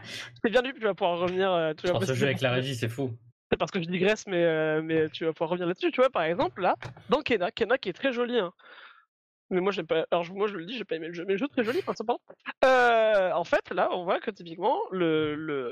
les reflets de lumière sur l'herbe et sur les petites bestioles et sur la pierre, là, sont hyper stylés parce qu'en fait, c'est des... c'est... parce qu'en fait ça utilise, ça utilise des, t- des techs qui ont été faites à la base pour les trucs ultra photoréalistes, alors que là, c'est un jeu très cartoon. C'est un jeu qui n'a pas pour but d'être, euh, d'être de la prise de vue, d'être de, de ressembler à monde réel. Et du coup, c'est euh, des choses qui sont très cool que, que, que permettent euh, la, la course au photoréalisme, c'est de montrer, euh, c'est de euh, le, l'utiliser c'est... ailleurs pour voir enhanced des trucs euh, qui ne sont pas photoréalistes. C'est ça. Euh, un truc, un truc mine de rien qu'on faut, qu'il faut mentionner, tu peux revenir sur moi quelques instants si tu veux. Un truc qui, qui, qui, qui mérite d'être mentionné mine de rien, c'est que euh, même avec une direction photoréaliste, il y a un contrôle artiste, qui est, il y a un contrôle d'artiste qui est fait par, le, par, par des équipes sur des, sur des productions de jeux vidéo. Et en fait, euh, y a, c'est pas uniquement un, un rêve mouillé de marketeur de euh, vendre un jeu qui se veut le plus, le plus euh, vraisemblable et le plus réaliste euh, possible. Y a des, on va choisir tout le temps d'avoir des choses mise en avant par rapport à d'autres qui vont euh, en mettre de l'emphase sur des choses que le jeu veut montrer. Par exemple, on a un, on a, on a un, un exemple qui est assez parlant avec euh, oula, exemple qui est assez parlant avec Dead Space. Dead Space, là, dans cette scène, Dead Space, ça c'est le remake, hein, je le dis, hein, c'est pas le jeu qu'il a de deux mille un. Non, ça, c'est pas le... ça. Non, le jeu de deux mille un, il ressemble pas à ça. Ça, c'est le remake qui est exceptionnel, allez, allez y jouer, il est vachement bien. En fait, euh, le jeu, c'est un vrai cours de S V T, parce que là, quand vous allez voir le mec se transformer en, en bestiole, attention, c'est un peu, c'est un peu gore, j'aurais dû prévenir avant, excusez-moi. En fait, le travail de curieux qui est fait sur tout le visuel du, de la créature et de la, de la transformation, c'est juste... Tout ce qui est, tout ce qui fait le photoréalisme du jeu, là, sur ce, sur ce truc-là, on va le mettre, en, on va le pousser encore plus loin en termes de curseur pour, euh, warning un peu en retard, je suis désolé. On va pousser des curseurs à donf là-dessus parce qu'en fait, notre jeu parle de ça, parle de, parle d'horreur physique, parle de, trans, de transformation du corps, d'altération du corps, parle de plein de choses comme ça. Un autre truc que je ne vais pas montrer pour le coup parce que c'est vraiment, je pense, très très gore. C'est euh, en fait dans ce jeu, euh, le système qu'ils ont mis, un système qu'ils ont rajouté par rapport au jeu d'origine, c'est Euh, les couches de peau, les couches de physique humaine. C'est-à-dire que quand on va taper les ennemis, petit à petit, on va passer de la peau au tendon, puis aux muscles, puis à la puis aux os, puis à rien. Et en fait, c'est ultra détaillé. Alors, ça ne sert à rien d'un point de vue gameplay, ça pourrait juste faire des dégâts, et au bout d'un moment, ça coupe, ça, ça coupe le membre, ça fait des dégâts. Mais en fait, c'est ultra détaillé pour juste re renforcer de l'emphase, et cetera. Ouais, Burke, hein. Mais après, ça fait partie du jeu, et quelque part, ça rend le jeu hyper stylé. Et, ouais. Et pareil, ça du coup, c'est des décisions d'artistes et qui sont pas uniquement d'avoir un jeu très réaliste, c'est d'avoir de l'emphase sur des éléments, sur des éléments importants et au cœur du jeu. C'est ça. Euh... On met toujours l'intention où on veut. Et euh, du coup, moi, je, en, en bon euh, pédant que je suis, je vais vous parler de peut-être ce qui est peut-être un peu moins, ce qu'on a trouvé un peu moins évident à propos du photoréalisme. Déjà, la première chose qu'on peut voir aussi avec le photoréalisme, c'est que ça peut un peu être perçu comme un argument marketing, en fait. Ça a surtout été le cas dans le passé. Mais en fait, comme c'est une direction artistique où le grand public peut très facilement juger si jamais c'est bien réalisé ou pas, eh ben, il y a un peu, il y a un peu pu avoir cette course du « ouais, mais moi, mon jeu, il est le plus beau ». Euh, on peut par exemple montrer les jeux Naughty Dog ou Mass Effect, je sais pas si euh, voilà, ou les jeux Mass Effect, vraiment c'était mais regardez, nous on a fait un univers de science-fiction entier qui en plus est trop beau, machin et tout, et c'était vraiment, euh, alors en plus les jeux sont assez cool, mais il y a vraiment eu cet argument du euh, il y a vraiment eu cet argument du nous on est des gros studios, on peut faire des trucs trop beaux, euh, et chacun est capable de juger que c'est trop beau, alors qu'il peut y avoir d'autres directions artistiques qu'on vous a présentées, qui ont demandé tout autant de travail, euh, qui sont tout aussi belles entre guillemets. Mais ça va être beaucoup moins, beaucoup moins facilement jugeable par le grand public. Donc ça peut très vite se transformer en argument marketing, en fait, ce genre de course au photoréalisme. Euh... Un argument marketing qui, du coup, euh, c'était pas clair, est un peu mensonger. C'est ça. Parce que de toute manière, même si jamais à l'époque Mass Effect, on a dit « Waouh, notre jeu, il est trop beau, regardez, c'est plus photoréaliste. » Maintenant, euh, Mass Effect, c'est plus très beau, quoi. Par rapport à d'autres jeux. Arrête Arrête Non, j'aime beaucoup Mass Effect, encore une fois. C'est vachement bien, Mass Effect. Mais euh, un, de... un autre point aussi, c'est... Euh, une espèce de cohérence qu'il peut y avoir avec le photoréalisme, c'est-à-dire que quand on choisit une direction artistique, comme on l'a dit, c'est pour servir une intention avec le projet. Et donc forcément, euh, le projet c'est un tout, il y a une direction artistique, mais il y a aussi une partie jouabilité, une partie euh, gameplay, quoi. Comment est-ce qu'on joue au jeu. Et souvent, euh, ces parties vont de pair, c'est-à-dire que si jamais on fait un jeu de survie, on va prendre une D A plutôt réaliste, avec des mécaniques qui collent à la vie, parce qu'on veut faire euh, ressentir au joueur le fait qu'il va survivre. Et donc, avoir cette D A photoréaliste qui euh, pop un peu partout et qui est très euh, surprenante, eh ben ça veut, ça peut parfois pousser certains jeux à avoir des mécaniques réalistes qui sont, qui devraient pas, qui sont pas forcément super pertinentes. On a par exemple l'exemple de euh, de euh, de Red Dead Redemption deux, qui est euh, qui est une D A très réaliste et ça fait partie du contrat, mais qui aussi du coup a des mécaniques qui ont été considérées comme très longues et pénibles par certains joueurs. Par, euh, c'est-à-dire qu'on doit euh, faire ses, ses munitions une par une, et cetera. Parce qu'on veut ce côté qui colle à la réalité et ça peut parfois manquer de pertinence. Et euh, l'autre point aussi avec ça, c'est que bah, comme énormément de, de, de jeux vont s'inspirer de cette euh, direction artistique photoréaliste, on a aussi, euh, qui je l'ai dit, colle très bien à la survie, il y a beaucoup de jeux qui vont adopter ces, ces, ces façons de jouer de la survie avec les mêmes, les mêmes façons de jouer. Donc, ce truc où on tue des monstres, on, euh, récupère, ce qu'ils font, on récupère ce qu'ils nous donnent et on, on, on fabrique des choses avec. Et bien, ça, c'est des mécaniques qui sont très présentes dans tous les gros triple A et qui collent très bien avec les D A réalistes, mais qui, du coup, sont un peu surprésentes. Et c'est un peu un serpent qui se mord la queue. Qui se mord la queue, pardon. Se mord la queue. Euh... C'est pour, pour ça que je prends plus Internet, d'ailleurs. euh... Un, un, un, un avant-dernier point, c'est euh, aussi le photoréalisme dans euh, tout ce qui est texturing, euh, modélisation, ça pousse forcément plus de photoréalisme dans les autres parties visuelles, donc par exemple plus de complexité dans les décors. Sauf que plus de complexité dans les décors, c'est plus complexe à comprendre pour le joueur, bien vu. Euh, on bon, augmente. Je sais pas où est-ce qu'il doit aller. Exactement. On augmente. on augmente sa charge cognitive et il est, il est beaucoup moins euh, guidé par ce qu'il doit, ce qu'il doit faire. Sauf que dans un jeu, tout n'est pas du tout jouable en fait. Il y a, la plupart des objets présents dans un décor ne sont pas jouables. Et donc, ça force certains jeux à devoir vraiment indiquer très fort et très artificiellement ce qui est jouable. Avec, bah, par exemple, ce qui est assez connu, le coup des peintures jaunes sur les, euh, les choses qu'on peut casser, et cetera, dans Resident Evil quatre. Ou ce genre de choses, et qui du coup sont aussi, ont tendance maintenant à être un peu critiqués par les, les joueurs et joueuses qui disent que bah, c'est artificiel en fait. Mais c'est lié à cette photoréalisation du décor et des animations, et cetera. Et ça pour le coup, on a un exemple si tu veux, qui est, qui, tu peux tu peux appuyer Augustin, qui est vraiment dans, dans, dans, dans le remake de Resident Evil quatre, comme, comme, euh, dont je le parlais à l'instant. Ça c'est le marchand. Le marchand, si tu remarques, si tu remarques pas qu'il est là et que tu te dis que c'est juste un P N J un peu bête, et je suis sûr que ça, ça a pu arriver pendant les tests du jeu. Ils se sont dit, O M G, les gens ne le voient pas. Du coup, on va mettre cette grosse lampe là. Ah, cette ça, grosse torche avec une grosse flamme violette qui, dans l'idée, est un peu bizarre en termes de, en termes de décor, parce qu'elle n'a pas trop sa place là. Mais par contre, elle, on la remarque de ouf d'un point de vue joueur, d'un point de vue joueur. Et donc, du coup, on sait que le marchand il est ici, donc on va se diriger vers lui. Avant, dans, dans, dans des vieux jeux, les décors étaient trop simples pour qu'on ne remarque pas un P N J qui était assis à une table. Donc, on y allait forcément, quoi. C'est ça. C'est... Là, en fait, ou dans, dans un truc où euh, tout a tendance à, à, à, entre guillemets, un peu se ressembler.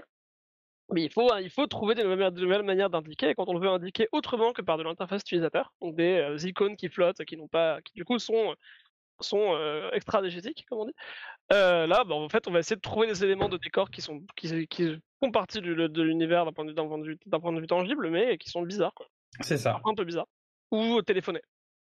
Exactement. Et euh, le dernier truc aussi qu'on peut soulever à propos du photoréalisme, et ça, euh, Geoffroy a même commencé à en parler, c'est en fait le temps de travail que ça demande. Euh, on remarque que euh, beaucoup de jeux qui ont été euh, salués par leur réalisme dans leur, dans leur jouabilité et dans leur graphisme, comme euh, Last of Us ou comme euh, Cyberpunk, et cetera, sont très souvent des jeux qui ont demandé énormément de travail, voire même de crunch, Euh, donc de surtravail euh, parfois non payé dans les studios de jeux vidéo, et on peut se poser la question de est-ce que finalement cette, euh, cette idée de euh, toujours ressembler plus à la réalité, avoir des systèmes de plus en plus complexes, et cetera, qui ressemblent le plus à la réalité, est-ce que c'est vraiment une bonne idée pour les gens qui font les jeux vidéo en fait? Parce que bah, très rapidement on va se retrouver avec des teams qui euh, travaillent beaucoup trop, qui, euh, qui pour essayer de rattraper euh, ce, ce... enfin pour essayer de créer tous ces systèmes sont obligés de, de surtravailler pour que le jeu reste rentable, quoi.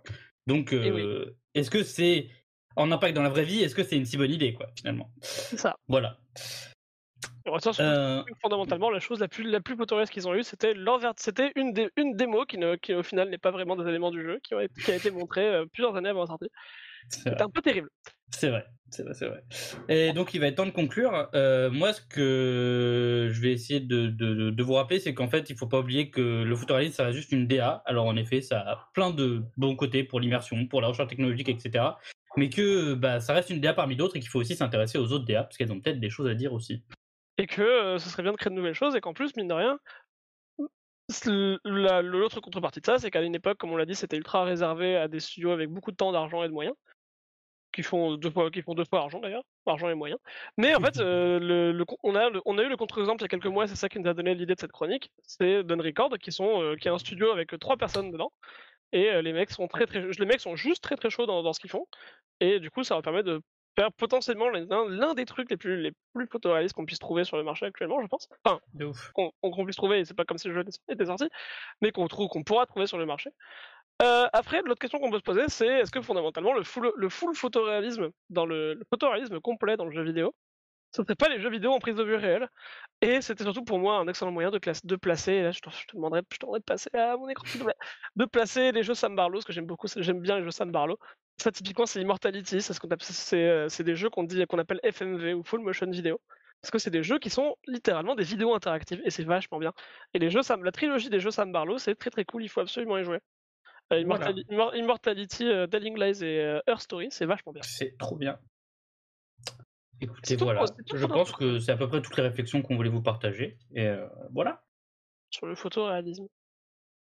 Trop ah, voilà. Chouette. Trop bien. La régie est au taquet pendant toute la chronique. Ah, la régie est au taquet pendant toute la chronique et s'est endormie sur les cinq dernières secondes. C'est très grave. Genre mmh. il est, il est, il est juste plus là quoi. Le mec. Je suis là, je suis là. C'est juste que j'ai oublié de, j'ai oublié de, de me unmute sur Discord, mais euh, le, le, le stream mais m'entendait. Pas de souci. Le stream m'entendait. Ah ouais d'accord. Le stream m'entendait, d'accord, oui, tout à fait. Ça m'arrive, ça m'arrive. Euh... ah, c'est ça l'histoire. Eh bien voilà, c'est trop, c'est trop chouette de vous avoir euh, ce, cet autre format aussi. C'est, c'est sympa de, on de tester différentes choses. Ouais, on ouais. est moins PowerPoint-esque. On essaie de faire moins PowerPoint-esque et moins didactique, quoi. moins, euh, moins court. Non mais très très très intéressant justement. Vas-y. C'est cool d'avoir pu tacler le, le photoréalisme. Alors je veux juste tester quelque chose. Hein. On s'en souvient, on a eu des petits problèmes techniques avant la chronique. Geoffroy, est-ce que t'es là? Alors c'est juste moi qui ai plus le son. Ouais. Allez, il a perdu le son. Allez, non, non c'est bon, c'est bon. C'est bon, je crois que tout fonctionne. C'est bon, tout très fonctionne. Nous... Très content que tu nous aies récupéré en tout cas. Ah ouais. Surtout ouais. ça, j'avais plus votre son. Vous étiez tout. Euh... Tout, tout ah, robotesque. Ah, terrible. Bah, c'est le. C'est le c'est, c'est, c'est... Voilà, émission indépendante. Euh, dès qu'il y a des problèmes de co. Euh, oui. Alors, je les... pense que c'est ma connexion internet. Je l'ai dit avant qu'on commence. Tu oui. ouais. Il a dit, je cite, c'est mon wifi de province. C'est, voilà. Exactement. Tout c'est à, à tout moment, il décide d'arrêter. c'est euh, euh, je... le serpent qui. Euh... Qui mord la co. Mord la co. Qui se mord la co. Euh, j'espère qu'on n'aura pas dit trop de bêtises pour cette chronique sur ton point de vue artiste. Si jamais on en a dit, n'hésite pas à taper Jules, c'est lui qui a fait la chronique. Euh, n'hésite pas à. N'hésite pas à, nous... pas à corriger, hein, si jamais on a dit des bêtises. On a... Normalement, on a essayé de faire le travail de recherche bien. Éviter de. Non, ce serait un tatillon, c'était... c'était bien recherché. C'est, euh... Ce serait vraiment. Euh... Bah, après. Enfin, ouais, on avait une approche c'était, plus. C'était des questions de point de vue finalement. En fait. Oui, c'est ça. On avait une approche plus game design et point de vue que artistique. Euh, c'était. Oui. On est resté, on essayait de rester dans notre métier parce que bah on n'est pas artiste donc on n'avait pas fait une chronique sur. Euh...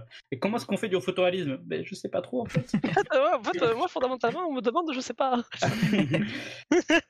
en vrai, enfin euh, si tu fais, tu fais, des, tu fais, des, tu fais des textures de fou quoi. Tu fais beaucoup, de, beaucoup de temps de travail de texture et de. De réflexion, oui. ça, quoi. Donc, c'est donc, travail bon, de voilà. map, j'imagine. J'espère que ça vous aura plu. Bah, très très bien. Très, très bien. Ouais. Ce que je pourrais dire, par exemple, c'est euh, sur euh, Unrecorded. Ouais. Euh, j'ai regardé un petit peu plus. Alors, euh, oui, euh, l'environnement est extraordinaire. Euh, P S, je sais pourquoi. Le virage est extraordinaire. Je sais ouais. pourquoi aussi. Ouais. Mais c'est pas, mais la sortie du jeu, euh, à mon avis, ça va pas être si extraordinaire que ça. Non, c'est sûr. Ouais. Ça non, non, c'est sûr. Euh, parce qu'en fait, euh, tout simplement, euh, tout ce qui se passe dans ce, dans cette vidéo, euh, c'est une portion de gameplay où on ne voit pas les choses qui sont complexes à faire d'un point oui. de vue trois D, euh, c'est-à-dire les personnages, ou ouais. alors les personnages qu'on voit euh, bougent trop vite. Ouais, les animes étaient un peu, un peu cheesy. Là. Mmh. Oui, voilà, puis, les mouvements de caméra paraissent réalistes parce que bah, c'est des mouvements un peu junky. Ouais. Les, l'environnement en lui-même, il est bien fait, probablement parce que c'est pas les trois gars qui ont fait euh, les assets. Ouais, ouais, ouais. ouais. C'est, j'ai, ouais. j'ai lu ça. Euh, ils ont récupéré pas mal de choses sur le. Non, ils ont pas mal de choses, ouais. Sur la store. Ouais, sur euh, ouais. donc c'est des euh, c'est, pour, pour, pour expliquer un scans. Petit peu, c'est ouais, ce sont des scans euh, et des des éléments trois D qui existent euh, déjà, qui ont déjà été faits euh, par d'autres euh, artistes trois D, donc qui soit ont été Alors, euh, scannés. C'est, vas-y, vas-y, c'est, vas-y. C'est, tu sauras mieux dire que moi. C'est pas les artistes trois D qui l'ont fait, c'est la réalité qui l'a fait. Bah, c'est c'est... Alors, attends, alors attends, attends, attends, attends, j'ai une question. Les, les, les gens qui font de la photogrammétrie, ils sont quoi? Euh, alors, coup, là, parce fait, que Megascan, oui, c'est la réalité, mais ils récupèrent la. Ils sont des photographes. Megascan, c'est une entreprise euh, qui, à la base, était possédée par Cookcell. C'est un, un, c'était un des concurrents de, de Adobe, qui a été racheté récemment par Epic Games, donc euh, qui fait le moteur de jeu Unreal Engine, euh, sur lequel a été fait Fortnite. Euh, c'est eux qui possèdent Fortnite. Ouais. Donc, euh, Megascan, euh, c'est une équipe qui s'occupe de faire de la photogrammétrie. Donc, ce sont des gens qui sont spécialisés dans la photogrammétrie, qui est le scan euh, donc euh, d'objets en trois D. Et pour traiter ces scans, bien sûr, il euh, y a toujours besoin d'artistes trois D. Tout de même. En fait, ce ne sont pas réellement des artistes, dans le sens où ce sont plus des techniciens. Mmh. C'est des gens qui ont une technicité extraordinaire, mais il y a aussi des ingénieurs qui sont là pour euh, bah, construire... Euh, Voilà. On peut voir leur librairie et ça c'est accessible à n'importe qui qui euh, utilise Unreal Engine. bah, vous avez un plugin dedans euh, où vous pouvez utiliser ouais. n'importe quel de ces objets. Euh, c'est extraordinaire. C'est-à-dire bah, que c'est vous fou. avez accès à du... C'est, c'est, c'est, plus... c'est la réalité, en fait. Là, vous avez ouais. accès à des objets qui existent dans la réalité. Et euh, c'est typiquement le genre d'objet euh, que nos moteurs de rendu, donc tout ce qui nous permet de faire des éclairages, aujourd'hui, gèrent très, très bien. Ouais. Mmh. Ça, technologiquement parlant, je ne vais pas dire que c'est acquis, parce que c'est loin d'être le cas. Mais euh, c'est, euh, c'est... On va dire que c'est plutôt bien maîtrisé. Euh, ouais. Unreal Engine ouais.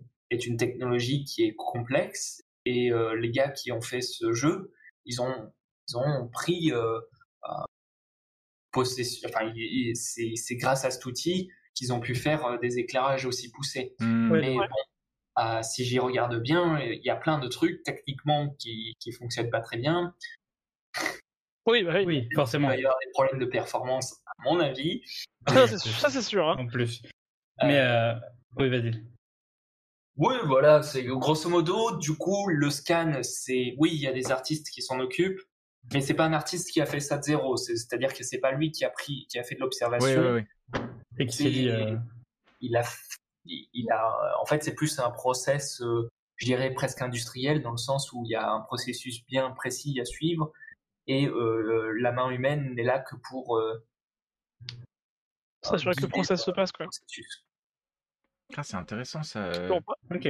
De ah ouais, cette... c'est un artiste qui est... Ah ouais, cette, cette analyse-là, euh, je, trouve, je, trouve ça, je trouve ça assez intéressant. Mais euh... c'est marrant parce que ce que j'avais regardé, enfin euh, Louis-Marie m'avait envoyé une interview d'un des mecs du coup de cette équipe et euh, il disait exactement ça. Il disait qu'en fait, mais nous on n'est pas si balèzes, on est juste beaucoup traîné sur internet, et cetera. On sait très bien servir des outils qui sont à disposition, mmh. mais on n'est pas euh, plus fort que euh, qui que ce soit, juste. Euh, On s'est servi des outils qui étaient là et on a passé pas mal de temps dessus, mais voilà quoi. Et ouais, du coup, je trouve oui, ça non, mais... assez impressionnant de réussir à avoir ce genre de rendu euh, juste après, en étant assez de... peu quoi. De... D'impressionnant, et je serais pas étonné si les... si tu me dis euh, les types ils ont de la connaissance en. Je, je, je sais pas qui c'est qui a fait ça, mais si tu me dis les types ils ont de la connaissance en, en je pense en vidéographie ou un truc comme ça. Ouais, ouais, ouais. Ça se, ça se sent vraiment pour le coup, parce qu'il y a, y a quelque chose qui est assez marquant, c'est la, la manière dont la... Parce qu'on on, on le sent, ils, sont, ils, ont, ils ont clairement étudié euh, ce à quoi ressemblaient des plans faits à la GoPro. Euh, mm-hmm. Dans le mouvement de la caméra, dans les petits... Euh, Les, petits, euh, les petites... Alors, vous ne les voyez pas euh, à cause du, du, du cadrage, mais il y a des aberrations chromatiques sur les côtés. Euh, le fisheye, il est... Enfin, c'est, c'est... T'as tous oui. ces petits euh, ces petits mouvements euh, qui sont qui sont caractéristiques même de chaque pas que tu vas faire de... quand t'as une GoPro attachée sur euh, sur ton. Au-delà euh... de ça, je dirais ça ça peut se, se traduire par de l'observation. Ouais ouais bah euh, c'est ça encore. Euh, on observe, mais euh, moi je, je dirais que ce qui est le plus impressionnant c'est plus la manière dont la vidéo est construite. Euh, tu sens que les gens ont la... ces gens ont l'habitude de de jouer avec de la vidéo en fait. Oui. Ouais, ouais. De construire. Ouais. Vidéo. Pas, c'est, pas facile, c'est, c'est pas si facile que ça, et euh, ils ont su montrer qui fonctionnait. Oui. Euh, c'est pas si facile que ça. Des fois, on a beaucoup de. Ouais. Euh, je pense que ça arrivait à n'importe qui qui a fait un jeu un petit peu de son côté. Il euh, y a plein de moments cool dans son jeu, et quand on fait un trailer, bah il y a des moments qui sont cool, mais on. En vidéo, ça passe moins bien d'un seul coup. Mmh, ouais. Ouais. Stylé. Oui. Oui, clairement. Non, tout n'est pas visuel. Variance. Bah, toutes les expériences de jeu sont pas visuelles, hein. Ça peut être très très cool de faire, de... ça peut être très très cool de faire du gros tactical avec, avec des tours qui durent quarante-cinq minutes et tu, tu, tu te pètes le crâne parce que c'est trop intéressant à faire, c'est je, comme jeu d'échecs. Mais fondamentalement, euh, si t'es pas un fan d'échecs, une game d'échecs en direct, pff. Oui visuellement ça n'a aucun intérêt quoi. Voilà, euh, visuellement, euh, tu, tu, tu dors devant un peu quoi. Après avec tout le respect du monde pour les gens d'échecs, hein, mais euh... mais bon. Mais oui oui.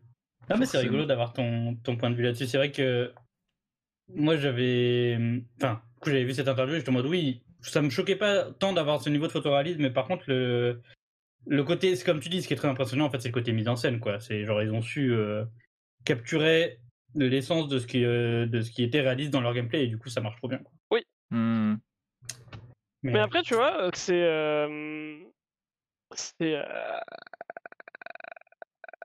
En fait, ce qui est, ce qui est, excusez-moi, j'ai perdu mon, j'ai perdu mes pensées. Par exemple. Euh, en fait, c'est ce que c'est ce que c'est, moi c'est ce qui m'étonnera toujours quand même, c'est que là nous on est là à dire ouais en vrai on n'est pas non plus surpris que genre ils puissent techniquement faire ça. Oui. Ça, c'est, enfin, en fait c'est du temps de travail et c'est de la, de la maîtrise, mais c'est fais, on, sait, on sait que c'est faisable dans l'idée. Mais en fait quand tu regardes typiquement euh, les beaucoup de commentaires sous, la, sous le trailer d'I G N que j'ai montré, c'est qu'en fait t'as T'as beaucoup de gens qui sont, et puis même au-delà de ça, beaucoup de gens qui sont en mode O M G, ça y est, le jeu vidéo atteint cet état-là, alors qu'en vrai, fondamentalement, c'est pas non plus surprenant. Et en plus, ouais, et t'as eu, non, par contre, t'as eu ce vrai truc sur Twitter aussi, où les, les quand ils ont posté le trailer sur Twitter, sur Twitter, ça a beaucoup tourné, et plein de gens, accu- les, plein de gens accusaient le truc d'être fake, à tel point que genre ils ont dû, ils ont dû sortir une, sortir une vidéo avec, bah, du coup, une vidéo mais en prise de vue, en prise de, euh, de caméra sur Unreal, quoi. Ouais, ouais. Avec le projet, en, le projet en runtime sur Unreal, et cetera. Mm. Parce qu'en fait, le, le, enfin, le public non averti, en gros, ben, tu sais pas qu'en fait, techniquement, un tel, un tel niveau visuel de réalisme est possible dans le jeu vidéo depuis, mm. depuis en Donc, soi. Ça, ça, ça vient de deux choses. Déjà, euh, le public, comme tu as dit, est non averti. Euh, ouais, sûr. Ils ne savent pas. Ouais. Ça, c'est une première chose. Et la seconde chose, c'est que très souvent, en fait, on nous vend des jeux comme étant photoréalistes. La plupart du temps, c'est pas ce que font les studios. Ils ne font ouais. pas du photoréalisme oui. pur. Ah, ils font. Euh... Ils, ils font. Enfin, vous avez montré God of War tout à l'heure. Ouais. C'est, c'est pour moi, c'est, c'est de l'hyper-réalisme. C'est, on appelle oui. ça du réalisme par abus de langage, dans le sens où, oui, certes, c'est très détaillé. Euh, l'éclairage semble réaliste, euh, les proportions semblent réalistes. Mais je vous assure que les proportions de Kratos, ça sont pas réalistes. Non, non, oui, de ouf. ouf. De ouf. Kratos, ah, c'est, ce que, c'est, c'est ce que vous disiez. Euh, c'est ce que vous disiez. C'est il y a toujours une direction artistique derrière ouais, euh, et des ça. choix oui. qui sont faits euh, autour de ce. Bien expliqué, hein. ouais. Il y a une intention. Euh, euh, même le gamin à côté de Kratos, il, il a pas réellement des proportions ultra réalistes. En fait, bon, elles ouais. semblent réalistes parce qu'elles se rapprochent du réel. Et, ouais, euh, c'est ça. Les... C'est, c'est des gens qui maîtrisent très très bien ce qu'ils font, et c'est pour ça que moi j'aime beaucoup le réalisme, parce que c'est des gens qui savent très très bien, qui maîtrisent très très bien les techniques euh, artistiques euh, de base, donc l'anatomie, les proportions, ouais. euh, la sculpture euh, de manière générale. Ils ont une bonne euh, compréhension de ce que c'est qu'une forme dans l'espace, et ils, ils le maîtrisent à un tel degré qu'ils sont capables de se rapprocher de la réalité et de la casser juste ce qu'il faut pour pouvoir euh, amener euh, euh, l'intention qu'ils ont envie de donner. Ouais. Mmh. C'est-à-dire que tu arrives à... Je, je, je, je, refre... je reformule pour essayer de comprendre. Tu arrives à amener à la fois cette impression de réel et en même temps l'intention. C'est ça que... Voilà. Ouais. Ouais, bah, Kratos, par exemple, euh, faut que ce soit... faut que tu aies l'impression que ce soit un dieu de la guerre. Oui. Euh, Donc en fait, bah, c'est logique que... T'es... C'est logique que physiquement il fasse cinq humains et demi euh, en termes de, de masse musculaire, tu vois. Alors que oui. ça n'a aucun sens dans l'idée. Euh, Moi je pense que c'est là. plus au niveau de la taille qu'au niveau de la musculature, oui. parce qu'ils sont restés oui. relativement raisonnables comparés à d'autres jeux, on va dire, euh, sur la musculature. Oui. Et je pense que c'est surtout la taille, on se rend pas tellement compte à quel point euh, les personnages sont gigantesques. Mmh. Ouais. Ouais, il fait genre, il devait faire trois quatre mètres le chacal quand même. Bah, en dessin, par exemple, dans beaucoup de, de, de livres de dessin de base que vous voyez, euh, j'en ai quelques-uns là, mais bon, ça va être un peu dur de montrer. Euh, c'est même sur le dessin, par exemple, de, d'affiches, de.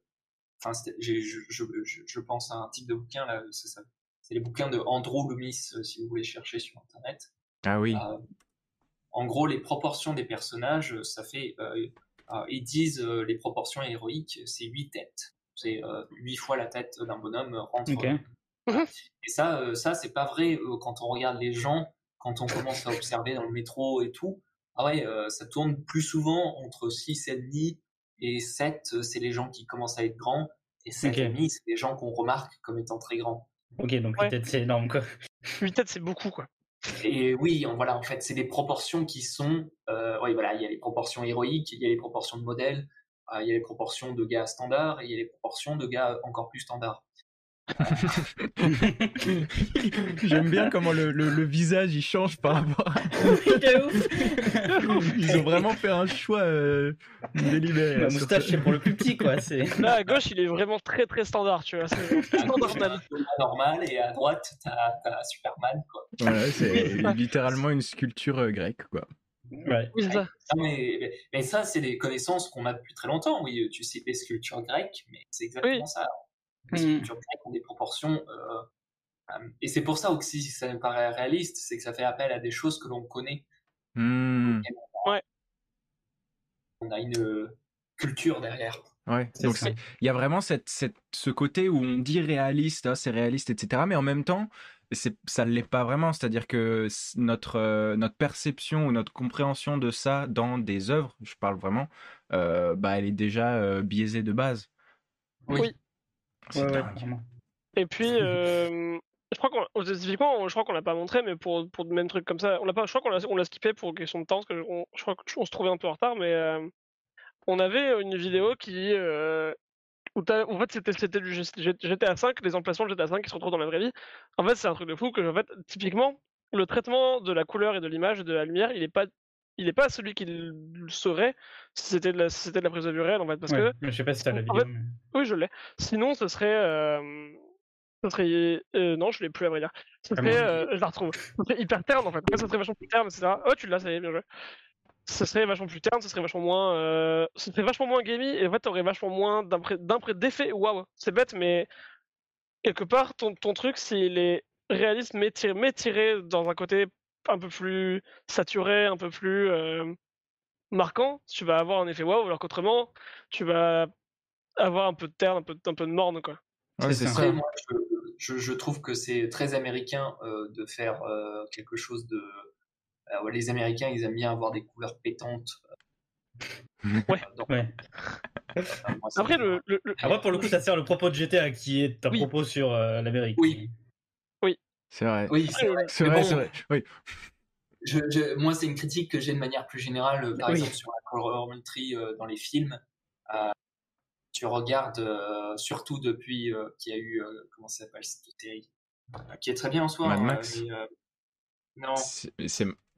Mad Max, ça fait partie de, de, la, de, de, de cette sorte de révolution de la colorimétrie au cinéma où tous, du jour au lendemain, s'est retrouvé à être, avoir une colorimétrie euh, orange et euh, euh, teal, en orange et, et, et, et, et turquoise.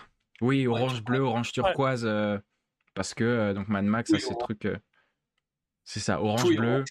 Tout, le, le, le sable est orange, le ciel est bleu turquoise, et depuis ça, une énorme partie des bah, blockbusters, pour avoir ce look blockbuster, euh, se sont retrouvés à faire euh, euh, bah, cette colorimétrie-là. Et d'ailleurs, si jamais on, si jamais on se tourne un petit peu, genre sur les, les, les... il y a beaucoup de vidéos YouTube qui expliquent ah, comment faire des vidéos ou des films cinématiques. La plupart du temps, tous ces YouTubeurs qui disent euh, voilà comment on fait pour faire du euh, cinématique. On met une colorimétrie, on rajoute du bloom, on rajoute une colorimétrie euh, euh, bleue et orange, et waouh, vous avez un effet euh, cinéma. Bon, c'est un petit peu plus compliqué que ça, mais mais mais la base est là quoi. Voilà, c'est la la la. la... T'as ce, ce truc où bah, on a l'habitude en effet de voir, parce que les gros blockbusters se sont retrouvés à copier-coller euh, cette sorte de, de colorimétrie-là. Dès qu'on retrouve ça euh, à un endroit, bah, ça, on, on le connecte quoi. Et on se dit, ah oui, oui en effet. Imaginaire collectif quoi. Ça, la colorimétrie, ouais. ça se ressent aussi dans le jeu vidéo où par exemple euh, la saturation et les gros contrastes. Euh, ouais, mais Mad Max, moi je dirais je, je, je, zéro critique vis-à-vis de ça parce que c'est c'est dans l'idée. Oui, ouais, bah c'est, c'est clairement c'est ça. C'est ça, ça fait clairement partie du, du truc. Clairement. Et puis bon, c'est tout le film qui, est, qui a été. Mais bien sûr, film. C'est juste c'est un peu dommage que, enfin dommage, je sais pas, mais eux ils ont fait ça et puis tout le monde s'est dit tiens ouais c'est bien. Ouais, mais ouais. pareil. Ça donne un look de fou. C'est ça pour Mad Max, ça marche extrêmement bien. Là où ça devient un problème, et c'est ce qu'on, enfin, c'est ce qu'on disait aussi, c'est quand ça impacte la pertinence euh, du mmh. truc, quoi. Quand il y a d'autres ah. choix qui auraient pu être plus pertinents. Oui, de fou. Non, puis euh, quoi... pour la variété du look, moi, je suis pas toujours pour la pertinence à cent pour cent parce que bon, pertinent, pertinent, euh, euh, soyons oui. fun, quoi. Oui, oui. Ouais, bien sûr, mais. Enfin, euh, de temps à autre, moi, je, je regarde mes mes attraits. J'aime bien les couleurs. Euh, plutôt terre, euh, terre à terre un petit peu plus, j'aime beaucoup le crayon à papier, euh, j'aime beaucoup euh, l'encre, euh, d'un point de vue médium, Mmh. Euh, la terre aussi, j'aime ces médiums quand ils sont purs. Mmh. Et aujourd'hui, mmh. euh, moi, pour euh, si je veux vraiment regarder un film qui me plaît visuellement, euh, soit je regarde un truc où t'as des explosions dans tous les sens et ça va être fun pendant pendant le visionnage, soit je regarde un film euh, des années euh, quatre-vingt-dix, deux mille dix, euh, on va dire cette vingtaine d'années, où euh, la colorimétrie existe, mais elle n'est là dans un but que de, d'uniformisation, on va dire, sur le long du film, ouais. et de, euh, d'amener euh, à la réalité. On va se retrouver ouais. vers des colorimétries qui sont beaucoup plus, euh, beaucoup plus simples. Bon, euh, fin deux mille, mm. euh, au-delà de deux mille cinq, ça commence à, à partir en cacahuète. Ouais. bah, euh, je sais plus, euh, est-ce que j'ai des exemples en tête? Oui, on regarde bah, trois, euh, c'est un blockbuster euh, de l'époque, mais trois, je crois que c'est deux mille un, un truc comme ça. Euh, mmh. Vision très américaine de, de l'Odyssée, enfin de, de Achille. C'est deux mille quatre. Qui reste, euh, qui reste vachement cool. Et au niveau de la colorimétrie, euh, bah, c'est, ils sont pas partis euh, avec. Euh, ouais, c'était pas encore dans cette mode-là. Oui, non, c'est sûr. La saturation, il euh, y, y, y a des ternes, des couleurs ternes. Le ciel, il peut être un peu. Euh, bleu, blanc, quoi, ouais. comme il existe dans la réalité. Euh, et du coup, moi, je trouve que ça apporte beaucoup plus d'impact aux scènes où euh, euh, la colorimétrie, enfin, où, par exemple, on voit, euh, j'ai cette scène où on voit l'océan depuis le ciel, où le, l'océan est réellement bleu pour le coup, parce que c'est la vraie couleur des choses dans la réalité. Bah, ces scènes, elles, elles marquent plus. Ouais. Okay. Parce qu'aujourd'hui, l'image, elle est travaillée. Euh, À chaque seconde du film, l'image allait travailler. Et ça, euh, c'est. c'est ça te parle moins, quoi. Bah, c'est pas que ça me parle moins, c'est que je trouve qu'en fait, on ne se souvient pas de. de euh, on se souvient plus difficilement de scènes marquantes. Ok. Mmh, ça okay. enlève, je trouve, euh, cet aspect. Ah, tiens, là, il y a une scène qui m'a marqué parce que visuellement, elle est ouf. Là, mmh. on, dans le film, même dans le jeu vidéo, on est obligé d'en faire des caisses. Euh, de toujours repousser le plafond euh, mmh. de ce qui est euh, spectaculaire. Et du coup, euh, c'est, c'est comme si vous faites un film avec que du combat de A à Z. Moi, étant gamin, je suis sûr que j'aurais dit « Ouais, c'est génial ». Étant adulte, je suis là. L'impact émotionnel, où il est. Ouais, euh, oui, ouais, ouais. Je vois très bien. C'est ce truc où bah, quand t'as constamment, constamment toujours de la même chose, plutôt que bah, euh, un petit peu de ça, un petit peu de ça, tu vas plus te rendre compte de la différence et du voyage. Euh, bah, enfin, pour les films, euh, en effet, comme tu dis, émotionnels ou même dans l'histoire, euh, et avoir des, des vraiment des sortes de gros marqueurs dans le dans le film où bah là, clairement, c'est plus gros que tout le reste que ce que vous avez vu. Mm-hmm. C'est un peu prendre cette, euh, ce mantra qu'on me disait en école d'art, euh, prendre du recul sur son dessin. Mais là, c'est prendre du recul sur le film mmh. et dire euh, qu'est-ce qui sert le propos. On peut revenir au propos. Euh... Oui, oui. euh, qu'est-ce qui sert le propos de mon film? Ah, c'est ce, ce moment précis. Du coup, il faut que ce moment, il sorte par contraste ouais. euh, par rapport à tous les autres moments. Ouais. Et euh, ça, c'est par l'écriture, c'est par l'image, c'est par euh, le son. C'est par tous les médiums du film, en fait. C'est ouais. pas... Et aujourd'hui, j'ai l'impression que je vais voir un blockbuster au cinéma. Euh, c'est euh, du début à la fin, le, l'image a été surtravaillée. Mmh, ok, moi, ouais, je vois. Ça, ça me déçoit un petit peu. Et des fois, le son... Et... oui, c'est vrai que le son, il passe pas... ça, ça arrive, il passe à la trappe. Mais c'est vraiment... En fait, c'est ça. C'est vraiment ce, que, ce, ce, ce mot que tu as dit, c'est contraste, en fait, tout simplement. C'est le contraste ouais. qui, qui donne ça... Euh... qui permet de, de, de, de différencier euh, bah, différents moments euh, d'un film euh, ou même de n'importe quelle heure, oui, en fait. Jeu, hein. Oui, c'est clairement. Ça. Oui. Clairement, clairement. Tout à fait. ça, Belle c'est ça. Bah ouais, j'adore, j'adore, j'adore. euh, je pourrais parler des heures, moi, de tous ces trucs-là. Euh, Geoffroy, alors je sais pas si jamais euh, la, la connexion, et cetera. Euh, je sais que tu voulais essayer à, à, à un moment de, de, de nous montrer un petit peu des, des dossiers, des fichiers sur lesquels tu, euh, tu bossais. Euh, si jamais on peut peut-être euh, essayer de faire ça pour voir, parce que je pense que aussi, euh, donc, euh, on, on a vu des, on a vu des rendus que tu nous as partagé sur, sur Art, Art, Art, Art, Oh, c'est difficile. ArtStation. ArtStation. La station art. La station art. La station de... euh, donc si jamais, euh, si jamais tu veux qu'on essaye de faire ça, je sais pas euh, si c'est euh, encore quelque chose qui... Ouais, ouais. ouais. On, on... Alors par contre, je vais pas faire les deux en même temps parce que... Voilà. Ouais, on, on transvase... Je vais partager mon écran et puis... Euh... Très bien. Euh, voilà, ça va remplacer ma tête. Ah, génial. Donc là, euh, bah là on, vous voyez la bête dans... La bête. Oh là là là là. Hey, c'est trop bien, pardon, mais c'est la première fois qu'on fait ça hein, sur, euh, sur l'émission. Je trouve ça trop cool. C'est très bien. Ah, c'est génial. Du coup, voilà, euh, qu'est-ce que qu'est-ce que je peux expliquer euh, C'est alors, dans quel logiciel déjà les layers euh, pour vous montrer. Voilà. Oui, c'est euh, vrai, c'est... logiciel, tant qu'à faire. Euh, euh, déjà, t'es sur, euh, t'es sur quel logiciel? Alors, je suis sur Substance Painter. Très bien. Okay. Euh, le fameux. Le fameux. Le Photoshop de la trois D. Donc là, je suis en train, ça va calculer un petit peu. J'aurais peut-être dû prévoir ça avant. Ouais. Ah, c'est ça, sur les, dès qu'on travaille sur des fichiers trois D, euh, on, a, on, a, on a du temps de rendu, de calcul, et cetera pour que ce soit... Euh, pour que ça fasse... Bon, après, il y a trop de, y a trop de termes techniques là pour que j'explique parce que... Je... En fait, j'ai l'impression, là, dans cette émission, je suis celui qui, qui s'y connaît le moins, donc... J'ai pas envie de dire de bêtises non plus. Je pense, je pense que je trois D. Oh, il y a des trucs euh, qui pourtant, sont... euh, pourtant euh, ils, ont, ils ont tenté de nous apprendre des trucs de trois D à l'école, hein, mais moi c'est vraiment pas... Non. Vraiment, vraiment pas mon truc. Enfin, en fait, c'est, je trouve ça hyper joli et hyper stylé et j'aime trop en apprendre plus et discuter avec les gens qui en font. Faire moi, j'ai envie de mourir.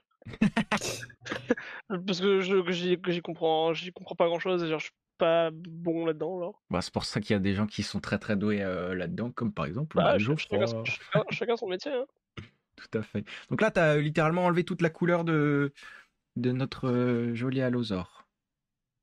Alors, la couleur et d'autres petites choses, mais euh, je vais en parler au fur et à mesure. Ouais. Alors, en fait, là, ce que j'ai fait, il euh, y a déjà une, une étape qui est importante, c'est le sculpting qui était fait avant, donc le modèle est... Il n'est pas sorti nulle part. Je l'ai fait dans un autre logiciel qui s'appelle ZBrush. Mmh. On va essayer de l'ouvrir après, s'il y a le temps et si ça ne prend pas trop, euh, c'est pas trop difficile à montrer. Donc là, en fait, ce que j'ai fait, c'est que j'ai une version basse résolution de mon modèle. Donc, euh, vous voyez, les écailles et tout ne sont pas modélisées. Là, là, ce que vous voyez en jaune, euh, en jaune, ce sont euh, les lignes de mon modèle. Mmh. Oui, donc c'est les géométries vraiment euh, qui sont des triangles plutôt que des... Toutes voilà, les... ça c'est la première géométrie. Et euh, sur cette géométrie, on voit en fait les détails que j'ai pu sculpter auparavant, mmh. euh, qui à un moment donné a été aussi de la vraie géométrie. Ça a été de vrais triangles euh, à un moment donné. Mais là, ce que j'ai fait, c'est un, c'est un truc où en fait j'ai projeté les détails euh, de mon, ma sculpture sur une version plus légère de mon modèle. C'est quelque okay. chose d'assez grand dans le film et le jeu vidéo euh, ouais. euh, pour pouvoir euh, conserver un petit peu de la mémoire euh, et euh, avoir un truc qui fait pas. Euh... C'est marrant parce que c'est non, quelque chose que je connais quand même, mais juste en voyant ça, j'ai enfin compris. je, vraiment, je connais ça depuis un bout de temps, je sais comment ça fonctionne, et cetera. Mais c'est vrai que c'est beaucoup plus euh, beaucoup plus parlant. Donc Alors, c'est... La, la, en fait, en texturing, ce que l'on fait, c'est qu'on travaille sur des, ce qu'on appelle des channels. Euh, alors, les, les channels, c'est des, c'est des textures en fait, individuelles qui vont s'occuper euh, euh, de modifier comment la lumière réagit à une surface. Euh, donc, en fait, euh, pour contrôler tout ça, comment la lumière réagit euh, à la surface, c'est un petit programme qu'on appelle un shader, qui permet euh, de contrôler ça. Un shader, euh, il va lire euh, les textures et renvoyer des informations à l'écran pour dire, enfin euh, à l'écran, à la carte graphique, mmh. exactement, pour dire comment euh, chaque rayon de lumière qui a été envoyé à chaque pixel euh, doit réagir. Okay. Du coup, euh, là, pour, euh, par exemple, pour euh, donner cet aspect de volume, ça s'appelle la normal map euh, qui a été travaillée. Mmh. Donc pourquoi normal map ? Parce qu'en fait ça se base sur euh, un vecteur euh, qui est la normale. C'est euh, le vecteur qui est perpendiculaire par rapport euh, au point à la surface donnée, euh, qui est utilisé, en fait, euh, qui est déformé euh, par rapport à la lumière. Ça, ça, ça va faire plus de sens quand je vais montrer la texture. Non, ça va pas faire plus de sens. On va essayer. On suit, euh, on suit, t'inquiète. Donc là, on voit une texture qui a une couleur bizarre. Et pourquoi ça a une couleur bizarre? C'est parce qu'en fait, euh, ça, c'est une seule texture. C'est une texture qui compose euh, l'image que j'ai pour l'instant. Quand, la... quand tu dis, euh, pardon, je te coupe, mais quand tu dis texture, généralement, c'est... Euh, oh, oh, oh. Parce que pour, pour, pour que ce soit peut-être un petit peu plus clair, ça se... C'est... En soi, en vrai de vrai, c'est ça. Tu as une image, tu as un, un point P N G euh, de... Ouais, alors, en réalité, j'en ai vingt-sept. Voilà. Mais donc, ce sont des images qui sont à plat, comme tu me l'avais expliqué, euh, vraiment, c'est, c'est, c'est très parlant. Euh, ce sont en fait des, des images qui sont récupérées de, donc de ton modèle géométrique qui est en trois D, mais euh, aplanies un peu à la manière d'un origami, quoi. Tout à fait, c'est exactement ça. Et donc ça, et ensuite, coup, c'est remis sur le modèle. Euh... Voilà.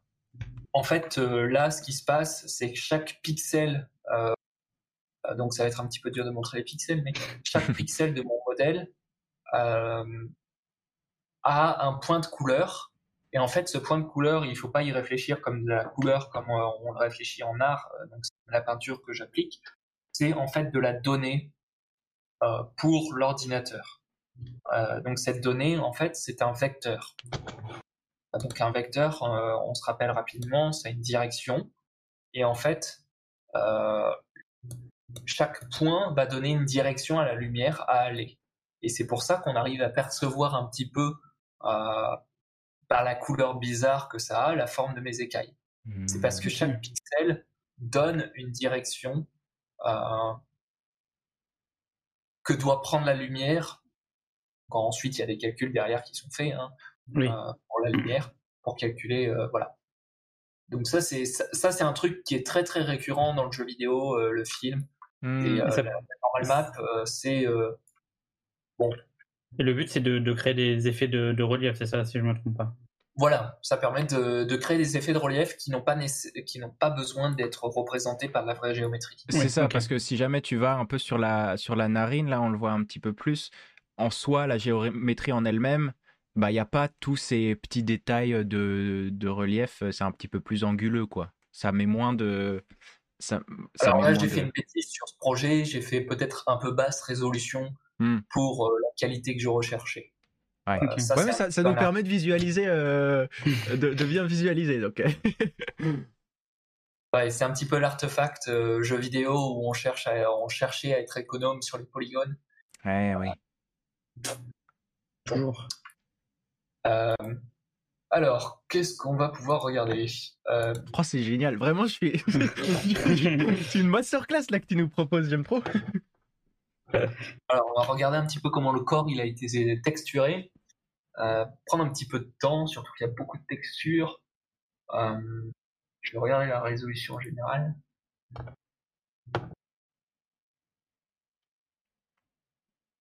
Ouais, en gros, il faut se dire, euh, chacune de ces images, elle fait deux mille quarante-huit pixels par deux mille quarante-huit pixels. Ah ouais. Ok. Et c'est, euh, c'est, euh, et il y a une, deux, trois, quatre, cinq, six, sept, huit, neuf, neuf textures différentes. Donc, ok. En fait, wow. neuf fois vingt-sept textures euh, de deux mille quarante-huit par deux mille quarante-huit, et vous avez euh, beaucoup de textures. Ouais, c'est ça. Donc c'est, elle s'ajoute un peu comme des calques euh, bah, sur Photoshop, quoi. C'est Vraiment, j'ai l'impression qu'on utilise Photoshop tout le temps pour, euh, pour expliquer euh, certains, certains logiciels, comme par exemple After Effects, c'est le Photoshop de la vidéo. Oui, parce que tout le monde a une connaissance générique de ce que c'est que Photoshop. Ouais, c'est ah, oui, Photoshop, c'est tu manipules des images. Ouais, ouais, ouais. ouais. Oui. Et il euh, y a cette option de layer euh, qui est impliquée. Et ouais. C'est vrai que... Bon, euh, c'est plus parlant de dire ça aux gens que leur expliquer euh, tout de suite euh, ce que c'est qu'une normal map. Je peux comprendre. Et bon, là, déjà, expliquer, euh, si tu veux, quand je parle aux gens, très souvent, on me demande ce que je fais. Et quand j'essaie d'expliquer déjà la trois D, il euh, y a beaucoup de gens, même qui jouent beaucoup aux jeux vidéo, aux films, et qui regardent des films qui ne comprennent, conceptualisent très difficilement ce que mmh. c'est que la trois D. Mmh, ouais, de ouf. Euh, de ouf. Donc, euh, déjà un milieu qui est un peu... Euh, on va dire, on est un petit peu entre nous, quoi. Ouais, ouais, oui. Mais euh, on, on, se comp- on se rejoint, on se comprend là-dessus. Hein. Game designer, quand il essaie d'expliquer à des gens, euh, ouais. Oui, voilà. C'est, euh, c'est toujours une étape un peu funky euh, de la discussion, euh, de, de, de vouloir faire comprendre à quelqu'un que ce que tu fais quand c'est vraiment pas euh, intuitif, quoi. Tu leur envoies, tu leur envoies la chronique que vous avez faite. C'est ça. Sur, sur Créatalk, c'était, c'était, c'était quel épisode ? C'est le premier, euh, premier Créatalk, euh, donc épisode trois. Ouais. Hein, allez, allez regarder si jamais vous savez pas, euh, vous savez pas ce que c'est. Euh. On fait dans la vie, nous, euh, c'est possible. Hein. Je crois qu'on a massacré le métier d'artiste, mais on l'a, mais c'est pas grave. Admettons. Ou alors on a commis l'affront de, re- de regrouper tous les artistes qui existent sous la même bannière. On l'a dit, que eux, eux, là, ils sont là, ils font du coloriage, ces artistes. Voilà, et quand ouais, on voit maintenant ce que Geoffroy nous montre... Euh... Ah, c'est ça. Ils sont à deux D, trois D, tech, qu'est-ce que tu veux ? Ils sont là, ils font du coloriage. Ouais, ouais, ouais, c'est... Mais ça me va. Hein. Ça te va ? Ok. Ouais, c'est, c'est bon. Laissez-moi me débrouiller dans mon coin, moi, tant que je suis payé à faire ça... Euh... La vie de rêve, hein, finalement. Oh, génial. Donc là, tu nous as activé euh, différents calques qui sont assez parlants ouais, là, sur la, alors, sur la bouche. Tout activé, euh, ça calcule un petit peu, ça prend, il y a une barre verte là, je ne sais pas si vous la voyez, elle prend un peu son bon temps. C'est pas une machine euh, plus... Classique. Enfin, j'ai pas Classique. Une mauvaise machine, mais elle n'est pas non plus... Euh, ah oui. De ah bah, toute façon, euh, les, les machines comme ça, dès que tu commences à leur demander euh, plus de trucs, plus de trucs, ça peut toujours être mieux, quoi. C'est ça, puis après, dans tous les cas, c'est, c'est juste des processus qui sont forcément longs. Hein. Avec oui. des grosses machines, euh, si ton modèle il est complexe, euh, pff, bonne chance. Hein.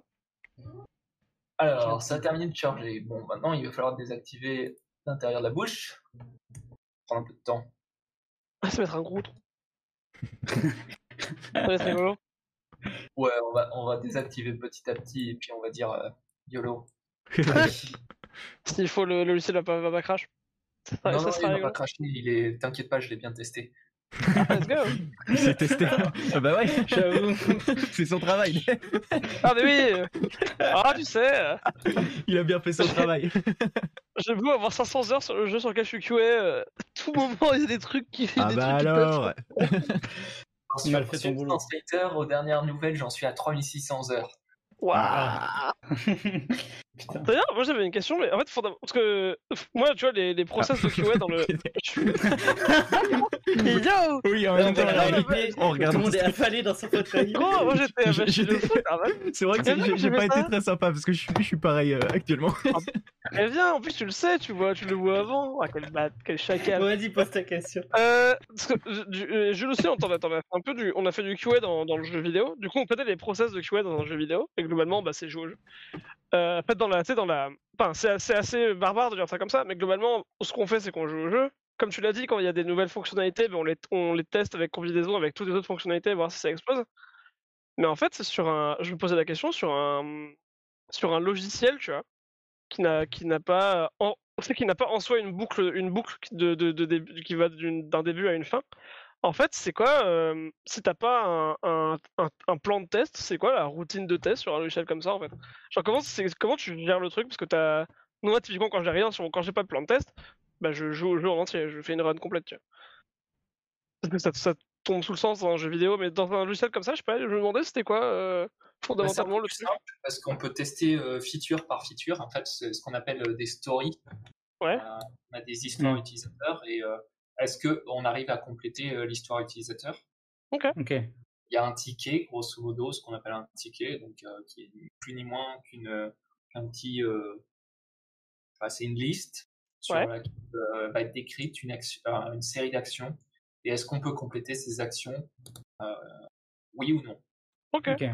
Et oui, euh, est-ce qu'il euh, y a des situations dans lesquelles non ? Ok, d'accord. Voilà. Et sinon, pourquoi ? Ouais, d'accord, je vois. Et sinon, bah, on va taper le développeur qui est responsable et on va lui dire bah, t'as mal fait ton boulot, euh, reviens demain. Co- euh, corrige. Voilà. Ok. D'accord, d'accord. Ah, oh, j'avais oublié que, à quel point il était un peu lourd. Euh... un gros dinosaure. Ouais, en gros, là, j'ai réussi. Enfin, euh, j'avais abandonné l'idée de sculpter euh, tous les euh, trucs du dessous. Mm-hmm. euh, j'ai fait, en fait, euh, on va le voir là, toutes les écailles du dessous, euh, elles vont être. Euh... Non, ça les désactive pas. Ah, ah. Non, c'est pas le bon. euh, ça fait un petit moment que j'étais, je suis plus allé dans ce projet. Ah, je comprends, on va ouvrir un projet. Mais c'est vrai que c'est chouette parce que tu, donc tu t'es Q A, tu testes de toute façon le, le logiciel et en même temps tu l'utilises, euh, tu l'utilises toi-même pour faire tes propres, euh, tes propres tests en fait. Tu, donc tu, tu l'utilises comme Un, un utilisateur normal euh, l'utiliserait quoi. Oui, totalement. Bah oui, euh, c'est, d'ailleurs c'est un petit peu pour ça qu'on m'a recruté. Mmh. Enfin, moi, ils savaient que j'allais euh, euh, l'utiliser en tant qu'utilisateur. Hein. Euh, du coup, euh, bah, c'est intéressant pour eux quoi. Ils ont un retour utilisateur au sein même de l'équipe euh, qui, euh, bon, qui a sa valeur, hein, euh, mais euh, qui leur permet de, d'un petit peu de prendre la température sur euh, est-ce que t'aimes bien ce qu'on fait, quoi. Ouais. Ok. Bon. Bah après, c'est toujours des retours qui sont intéressants. Hein. C'est euh, les retours joueurs, enfin retours joueurs slash utilisateur slash ce que tu veux dans, dans un truc où il y a besoin de testing. Euh... C'est voilà. C'est ce qu'il y a de mieux, quoi. Alors là, euh, tu euh, par exemple là, en fait, euh, sur un layer, euh, j'ai, j'ai dessiné le en dessous les écailles, donc on voit euh, sans les écailles euh, en dessous, c'est moche. Hein. Euh, oui. Euh, oui. J'ai amené des détails en fait. Euh... Ça, c'est juste la texture qui vient apporter le détail. Quoi. Ouais. Ouais. Euh, en fait, progressivement, couche par couche, je vais apporter du détail. Bon, je vais pas faire tout le. Ouais, tout je pense que ça ouais. peut être. Non, ça peut être... Mais, du coup, est-ce que euh, d'un point de process créatif, tu sais vers où tu te diriges ou juste comme tu dis, tu te dis ah bah là il manque du détail, je peux rajouter ça. Euh... Alors, il y a une combinaison des deux. Euh, ok. Moi, j'ai, j'ai une idée précise vers quoi je vais aller. Mm-hmm. Euh, je sais généralement plutôt bien où, où est-ce que je veux aller, mais je suis obligé de faire des ajustements constants parce que en fait, euh, bah, soit euh, techniquement euh, j'ai pas les compétences pour, euh, soit euh, d'un point de vue temps euh, ça va pas être possible, mm-hmm. soit euh, je suis un peu flépard. Ouais. Donc il faut jongler entre euh, tout un tas de choses. Euh, okay. Rendent, euh, mmh. Donc il y a un peu des deux quoi. Difficile. Mais sinon j'ai une plutôt bonne idée euh, généralement de là où je veux aller. Euh... Bah parce qu'en fait au début j'ai pris un normalement attends si je cherche t'as pris un modèle quelque part ou une référence que je veux t'as, t'as un concept euh, des références quoi c'est ce que tu disais euh... j'ai tout un tas de références ouais oui surtout. Alors, que bon, c'est ça c'est basé sur euh... là c'est quand j'étais au rendu euh, je faisais des tests en fait parce qu'au rendu on fait des tests et j'étais mmh. en train de voir euh, ah tiens j'aime bien comme ça mmh. ça c'est Enfin, ça, c'est, je crois que c'est un rendu que, ouais, c'est presque celui que j'ai publié. Ouais, je faisais des tests avec de la bave. Euh, pendant un moment, euh, la bouche m'a pas plu euh, dans Substance Painter. La bouche, euh, j'arrivais pas à la rendre assez euh, baveuse. Ah oui. Okay. J'ai passé un temps ouf à faire de la recherche technique euh, pour euh, pour euh, générer de la bave procéduralement. Oh waouh. Ah ouais. À la fin, oh, wow. je, je suis revenu au bon vieux Photoshop où j'ai dit Osef. euh, le filet de bave, je vais le faire là, je vais le faire en dessin là. C'est exactement ce qui s'est passé. Hein. Je l'ai fait en dessin et j'ai dit Osef. Euh... Et ça marche très bien. Je comprends, je comprends. En gros, euh, ouais, on va pouvoir, ouais, on va montrer les masques. En gros, euh, voilà, euh, ce qui me permet de, de générer les couleurs, en fait, c'est des masques en noir et blanc que je peins. Et euh, je dis, euh, bah là, je veux mettre de la couleur comme ça, là, j'en veux pas. Wow. Donc là, ça, là, je décide, ah ben, bah, je veux qu'il y ait, ça, c'est le haut euh, du, du machin. Donc mmh. je vais le peindre. Là, ça a été peint, ça a été. Enfin, en gros, ici, il y a plein d'effets euh, différents pour faire en sorte. Ok. Que, bah... Et tu appliques telle, euh, telle couleur, telle texture. Ok. Ah, voilà. Génial. Et en dessous, euh, je travaille euh, la texture, euh, voilà. Euh... Oui. Oh, wow. La texture en soi pour qu'elle fasse ouais, ce que tu veux. Ouais. Okay. Avec toutes les, les différentes couches euh, qui permettent de, d'avoir différents résultats.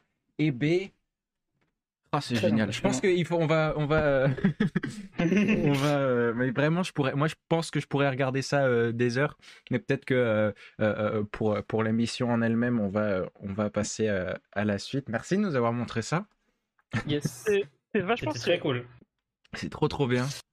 Euh, donc si tu veux euh, revenir, euh, remettre ta, ta caméra. Euh, mais ouais, en effet, c'est très impressionnant de voir euh, tout, le, tout le taf. Et surtout, c'est ça, c'est que on... enfin, dans, un, dans un jeu, tu vas te dire, ah ouais, il y a plein de gens qui ont travaillé dessus parce qu'il y a plein de, de, de différents euh, éléments qui créent un jeu. Mais chaque euh, élément, et même, enfin, tu prends un, un objet trois D, il y a un nombre incalculable de, de, de petits détails qu'il faut, auxquels il faut penser pour que ça fonctionne et que ça fasse un, bah, un Alors, vrai... Ouais, pour un jeu, on va, on va relativiser un petit peu. Pour un jeu, euh, ils vont pas s'amuser à faire euh, ce que j'ai fait pour le dino. Oui, oui c'est un peu trop. C'est beaucoup. C'est trop de taf pour un seul, pour un seul objet dans, dans la scène, quoi. Voilà. Si c'est le personnage principal de ton jeu, à la limite, mais c'est tout. C'est ça, voilà, ça, oui, dépend, ça dépend aussi de, de, de, de l'utilisation. Ouais. Euh, puis là... Euh... Tu fais pas ça en vingt-sept textures deux K, à deux K. Non. C'est, c'est impensable. Non. C'est, c'est, euh, pour du jeu vidéo, faut dire que les petits assets, très souvent, bon, les studios, ils réutilisent d'un projet à l'autre. Mm-hmm. Euh, mm-hmm. Ils s'achètent aussi, ils sous-traitent énormément. Ça, c'est un gros truc dans le jeu vidéo. Euh, ils ne oui. disent pas trop. Euh, ils disent, ah ouais, Red Dead Redemption, c'est tel studio qui l'a fait. Ouais, ouais, ils ont sous-traité, tu peux être sûr, ouais. tout ce qui est couteau, fourchette et tout, escalier, tous les trucs redondants à modéliser. Les fameux escaliers et les portes. Ouais, mais, voilà, non, mais... Attends, les escaliers et les ah, portes. Hein, ça, c'est... c'est des écrans de gameplay, donc ça va sans doute être fait en interne, mmh. je pense. Parce que ça doit, il doit y avoir un niveau d'itération qui est euh, important. Mais tout ce qui est euh, petits objets qui n'influent pas le gameplay directement. Euh, ouais. Hein, c'est outsourcé, ouais. C'est outsourcé. Mais en fait, ça, c'est les trucs que tu vois que quand tu vas regarder les crédits du jeu à la fin, quoi. C'est que tu vois, tu vois quelle entreprise a été tag en plus dans les crédits euh, ouais, avec Marc. Ça, ah ouais, en vrai, ça, ça, ça dépend quand même, non, j'imagine. Parce que légalement, tu dois être obligé, t'es, t'es obligé de. T'es obligé Il n'y a aucune obligation légale. Ah ouais Ah ouais. Bah, moi, je, je l'ai découvert récemment avec une amie dans l'animation euh, qui n'a pas été citée, alors qu'elle a travaillé beaucoup. Enfin, il y a des plans où c'est elle qui a fait les plans. Et, euh, elle n'a pas été citée euh, parce que bon, problème interne, on va dire, la politique interne. Ça aïe aïe aïe. Ah, punaise. Et elle n'a pas été citée euh, dans parce que euh, elle était euh, en, en contractor, euh, c'est des... en freelance, des... ouais. Okay. Et du coup, euh, aucune, enfin, euh, aucune forme de reconnaissance. Euh... Oui, alors elle, ça l'a beaucoup atteint. Moi, euh, ouais. je sais qu'on aurait rien à foutre. Euh... Bah après ouais. Mais oui non techniquement truc, même dans les films ou quoi, t'oublies quelqu'un, t'oublies quelqu'un, tu le mets pas, tu le mets pas. Euh, ça arrive souvent. Moi j'étais sur un sur un montage là où euh, je devais m'occuper de faire le générique. J'étais en mode alors tu demandes au réal, tu tu veux mettre qui, tu veux mettre qui, dans quel ordre, tout ça, et puis c'est en mode alors lui peut-être, mais en même temps il a pas fait grand chose, et puis dans quel ordre, parce qu'il faut pas le mettre en dernier parce que euh, il est pas, il mérite pas tout ça machin, et c'est c'est c'est en soi tu fais ce que tu veux. C'est un peu casse-tête. Euh... Ouais, c'est ce que tu veux. Les crédits euh, même pff, en vrai euh, bon. Je pense ouais. à moins que ce soit écrit dans ton contrat que tu veux être euh... crédité à tel euh, truc ou tel machin, si jamais c'est contractuellement mis, peut-être, je sais pas. Mais euh, sinon, euh... sinon euh, ça, yes. ça, ça, ça, ça, ça peut, ah ouais. ça peut non, passer à, à la trappe, ouais. Je savais pas du tout qu'il n'y avait pas d'obligation légale. Euh... Non, non, mais je sais que même il y a pas mal d'articles dans le. Ah, bon.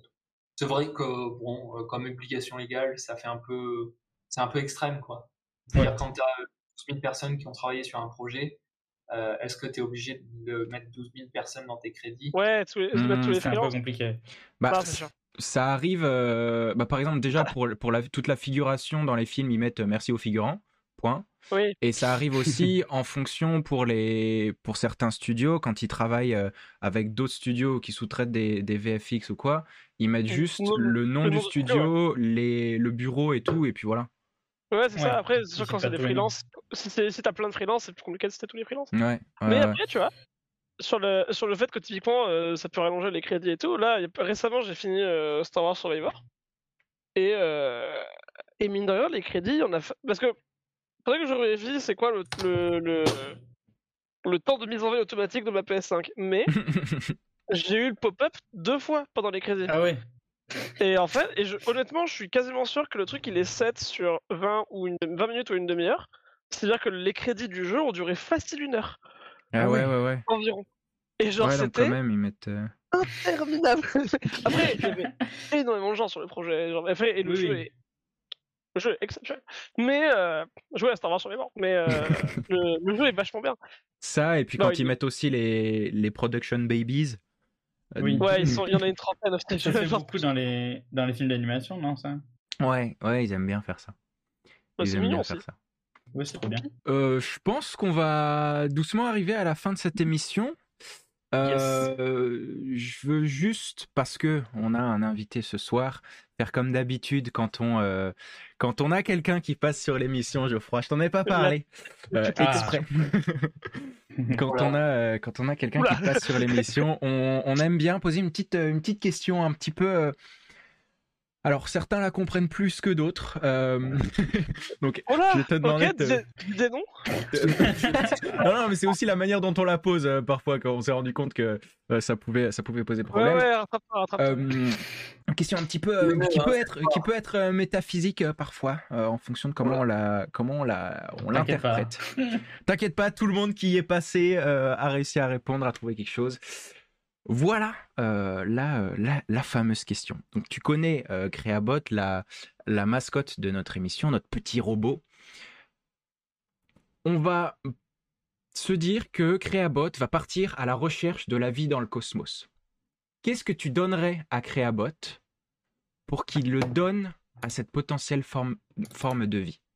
Qu'est-ce que tu transmettrais à notre robot pour qu'il donne à euh, un alien ?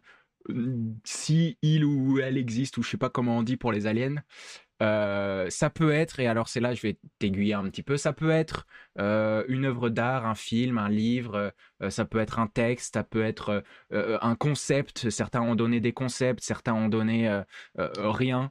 Vraiment, c'est toujours l'exemple que je donne, parce que c'est... ça peut être rien si tu veux. Euh... Il avait dit rien, lui. Ouais. Ouais. Voilà, c'est, c'est, c'est la question métaphysique euh, où on, on, on va chercher un peu loin. Euh... Un pot de Nutella, tiens. Un pot de Nutella ? Ouais, voilà. Sans plus d'explication, c'est parfait. Quand t'as un pot de Nutella entre les mains. Non, mais... ah, c'est, c'est très bien, j'aime beaucoup. C'est génial comme réponse, ouais, quelque chose de très... Euh... Bah voilà, un objet... Ouais, bah ouais.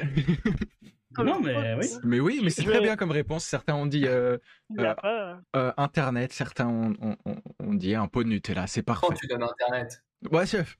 C'est... La Wi-Fi, ça, elle, elle va pas jusqu'en... Mais c'est là où c'est là où c'est vraiment une question de, de comment tu vois la question, quoi.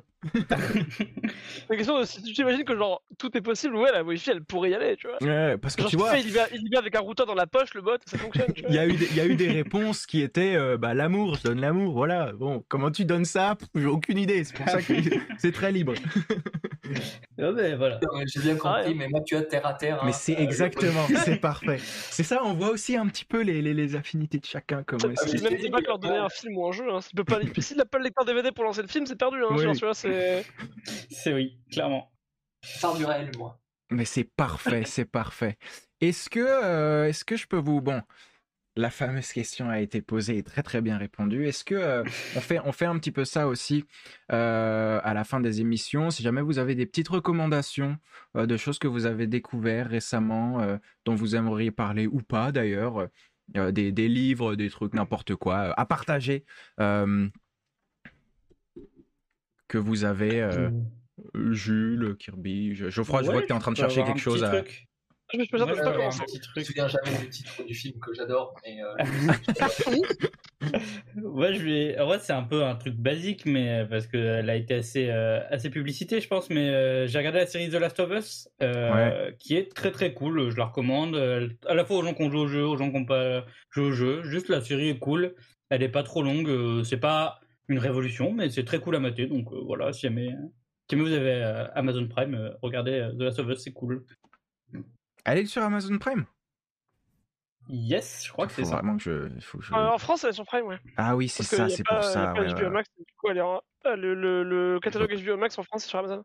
Bien sûr. Le bien jeu, je crois que c'est ça qui veut dire que je l'ai vu en, en streaming illégal, évidemment. Ah oh là là. J'appelle la police. Ah bah très bien. Je... Mais je me demande si c'est pas... Alors, je vois beaucoup de recos, donc je me demande s'il n'y a pas euh, Panchoa qui en a parlé aussi euh... ah, la dernière possible. fois. Il y a gros moyen. Mais parce que je sais qu'il a aussi parlé de... Mais ça veut juste dire qu'il faut vraiment le regarder, c'est tout. Ouais, ouais, bah ouais, mais c'est tout. Ouais, bien sûr, c'est ça. Regardez euh, The Last of Us, c'est écrit. Euh, voilà. Kirby, euh, t'as, quelque... t'as, t'as trouvé, euh, je crois Master and Commander. Master and Commander. C'est un film de deux mille trois avec Russell Crowe. Passe, euh... le, titre... le sous-titre, c'est De l'autre côté du monde. En gros, c'est un capitaine euh, euh, de la marine royale britannique. Euh, et... Euh... Donc, qui est très respecté par. En fait, c'est un film, c'est un, c'est un film historique. Ok. Et euh, c'est très très bien écrit. Euh, d'un point de vue historique, c'est génial parce que ça suit exactement la culture de cette époque.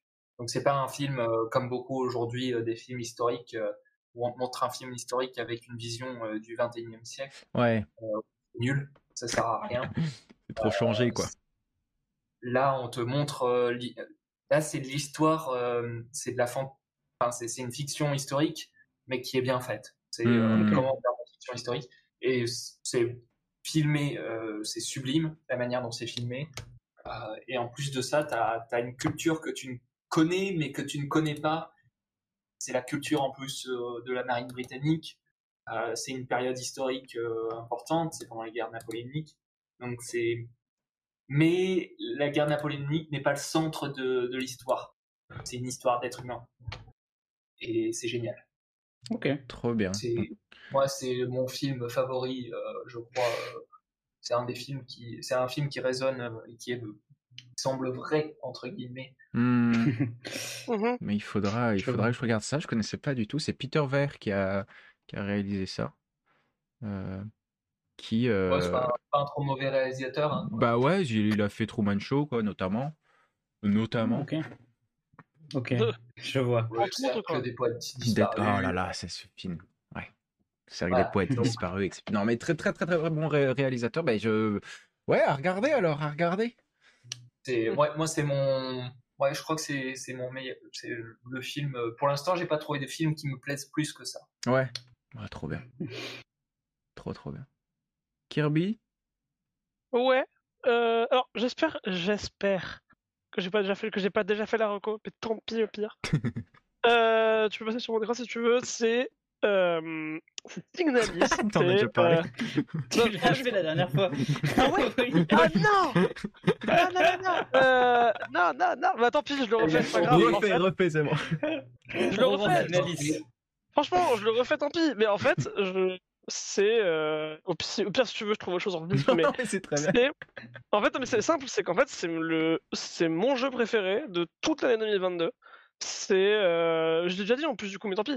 C'est mon jeu préféré de toute l'année deux mille vingt-deux. C'est une histoire de fou. C'est euh, c'est une, une une lettre d'amour de euh, à genre de enfin, à plein de de genres artistiques et d'œuvres en général euh, qui ont qui ont été réussis, enfin, qui ont été mises en avant par ce jeu, c'est pas, c'est plein de choses. C'est euh, probablement l'un des jeux récents les plus artistiques que je puisse trouver euh, dans, en, en, en le sens de euh, que euh, c'est, c'est hyper libre d'interprétation. C'est une histoire qui est racontée, mais qu'on peut interpréter comme on veut. C'est simple en fait, c'est que quand on regarde des vidéos d'anal- d'analyse de l'histoire ou de machin, parce que euh, le fameux mème de j'ai joué à tout le jeu et derrière je suis obligé d'aller chercher une vidéo pour comprendre le lore. C'est que là, en fait, personne n'a la même compréhension, en fait. Toutes les vidéos que tu peux trouver, c'est des théories différentes, ou, des, euh, ou au moins avec des, vari- des variantes que, de, que, la vidéo, que la vidéo de ton matin, quoi. C'est probablement euh, un de mes jeux préférés, et c'est probablement c'est cent pour cent mon jeu préféré de l'année deux mille vingt-deux.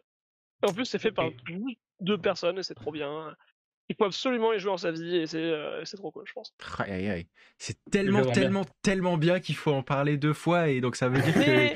Mais je pense qu'il va vraiment falloir que je m'y mette à celui-ci aussi, parce que... J'étais, j'étais pas sûr d'en avoir déjà parlé, c'est ça qui est terrible, mais euh, il me semblait, en plus, que je l'avais fait, mais j'étais pas sûr, et je me suis dit, tant pis, au pire, non, mais c'est très bien, c'est parfait.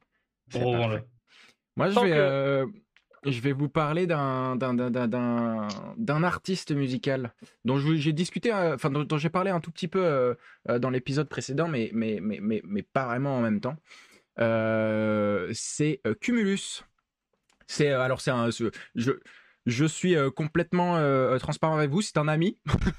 euh, c'est un ami qui fait mais de la musique pour le coup que j'aime beaucoup, beaucoup, beaucoup.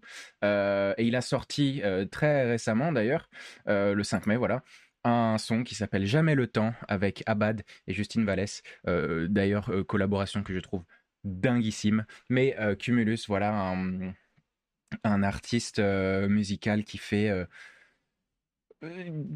de la musique feel good. Alors il est aussi sur euh, sur d'autres projets qui sont un peu moins euh, un peu moins feel good, notamment euh, son projet Le Verger, mais euh, voilà euh, euh, Cumulus euh, qui euh, qui est voilà qui est là. Je je saurais même pas là tout de suite. J'aurais j'aurais dû préparer un tout petit peu mieux ma recommandation, mais mmh. euh, pour pour ce qui est de la musique en fait, je trouve qu'il y a tellement quelque chose de De, faut, faut, faut, faut, faut voir, enfin, euh, faut entendre, pardon, soi-même et euh, s'en faire son propre avis. Parce que, euh, bah, décrire euh, de la musique, euh, à part dire que c'est bien, ou que c'est pas bien, ou qu'on n'aime pas, ou quoi, euh, je sais pas trop.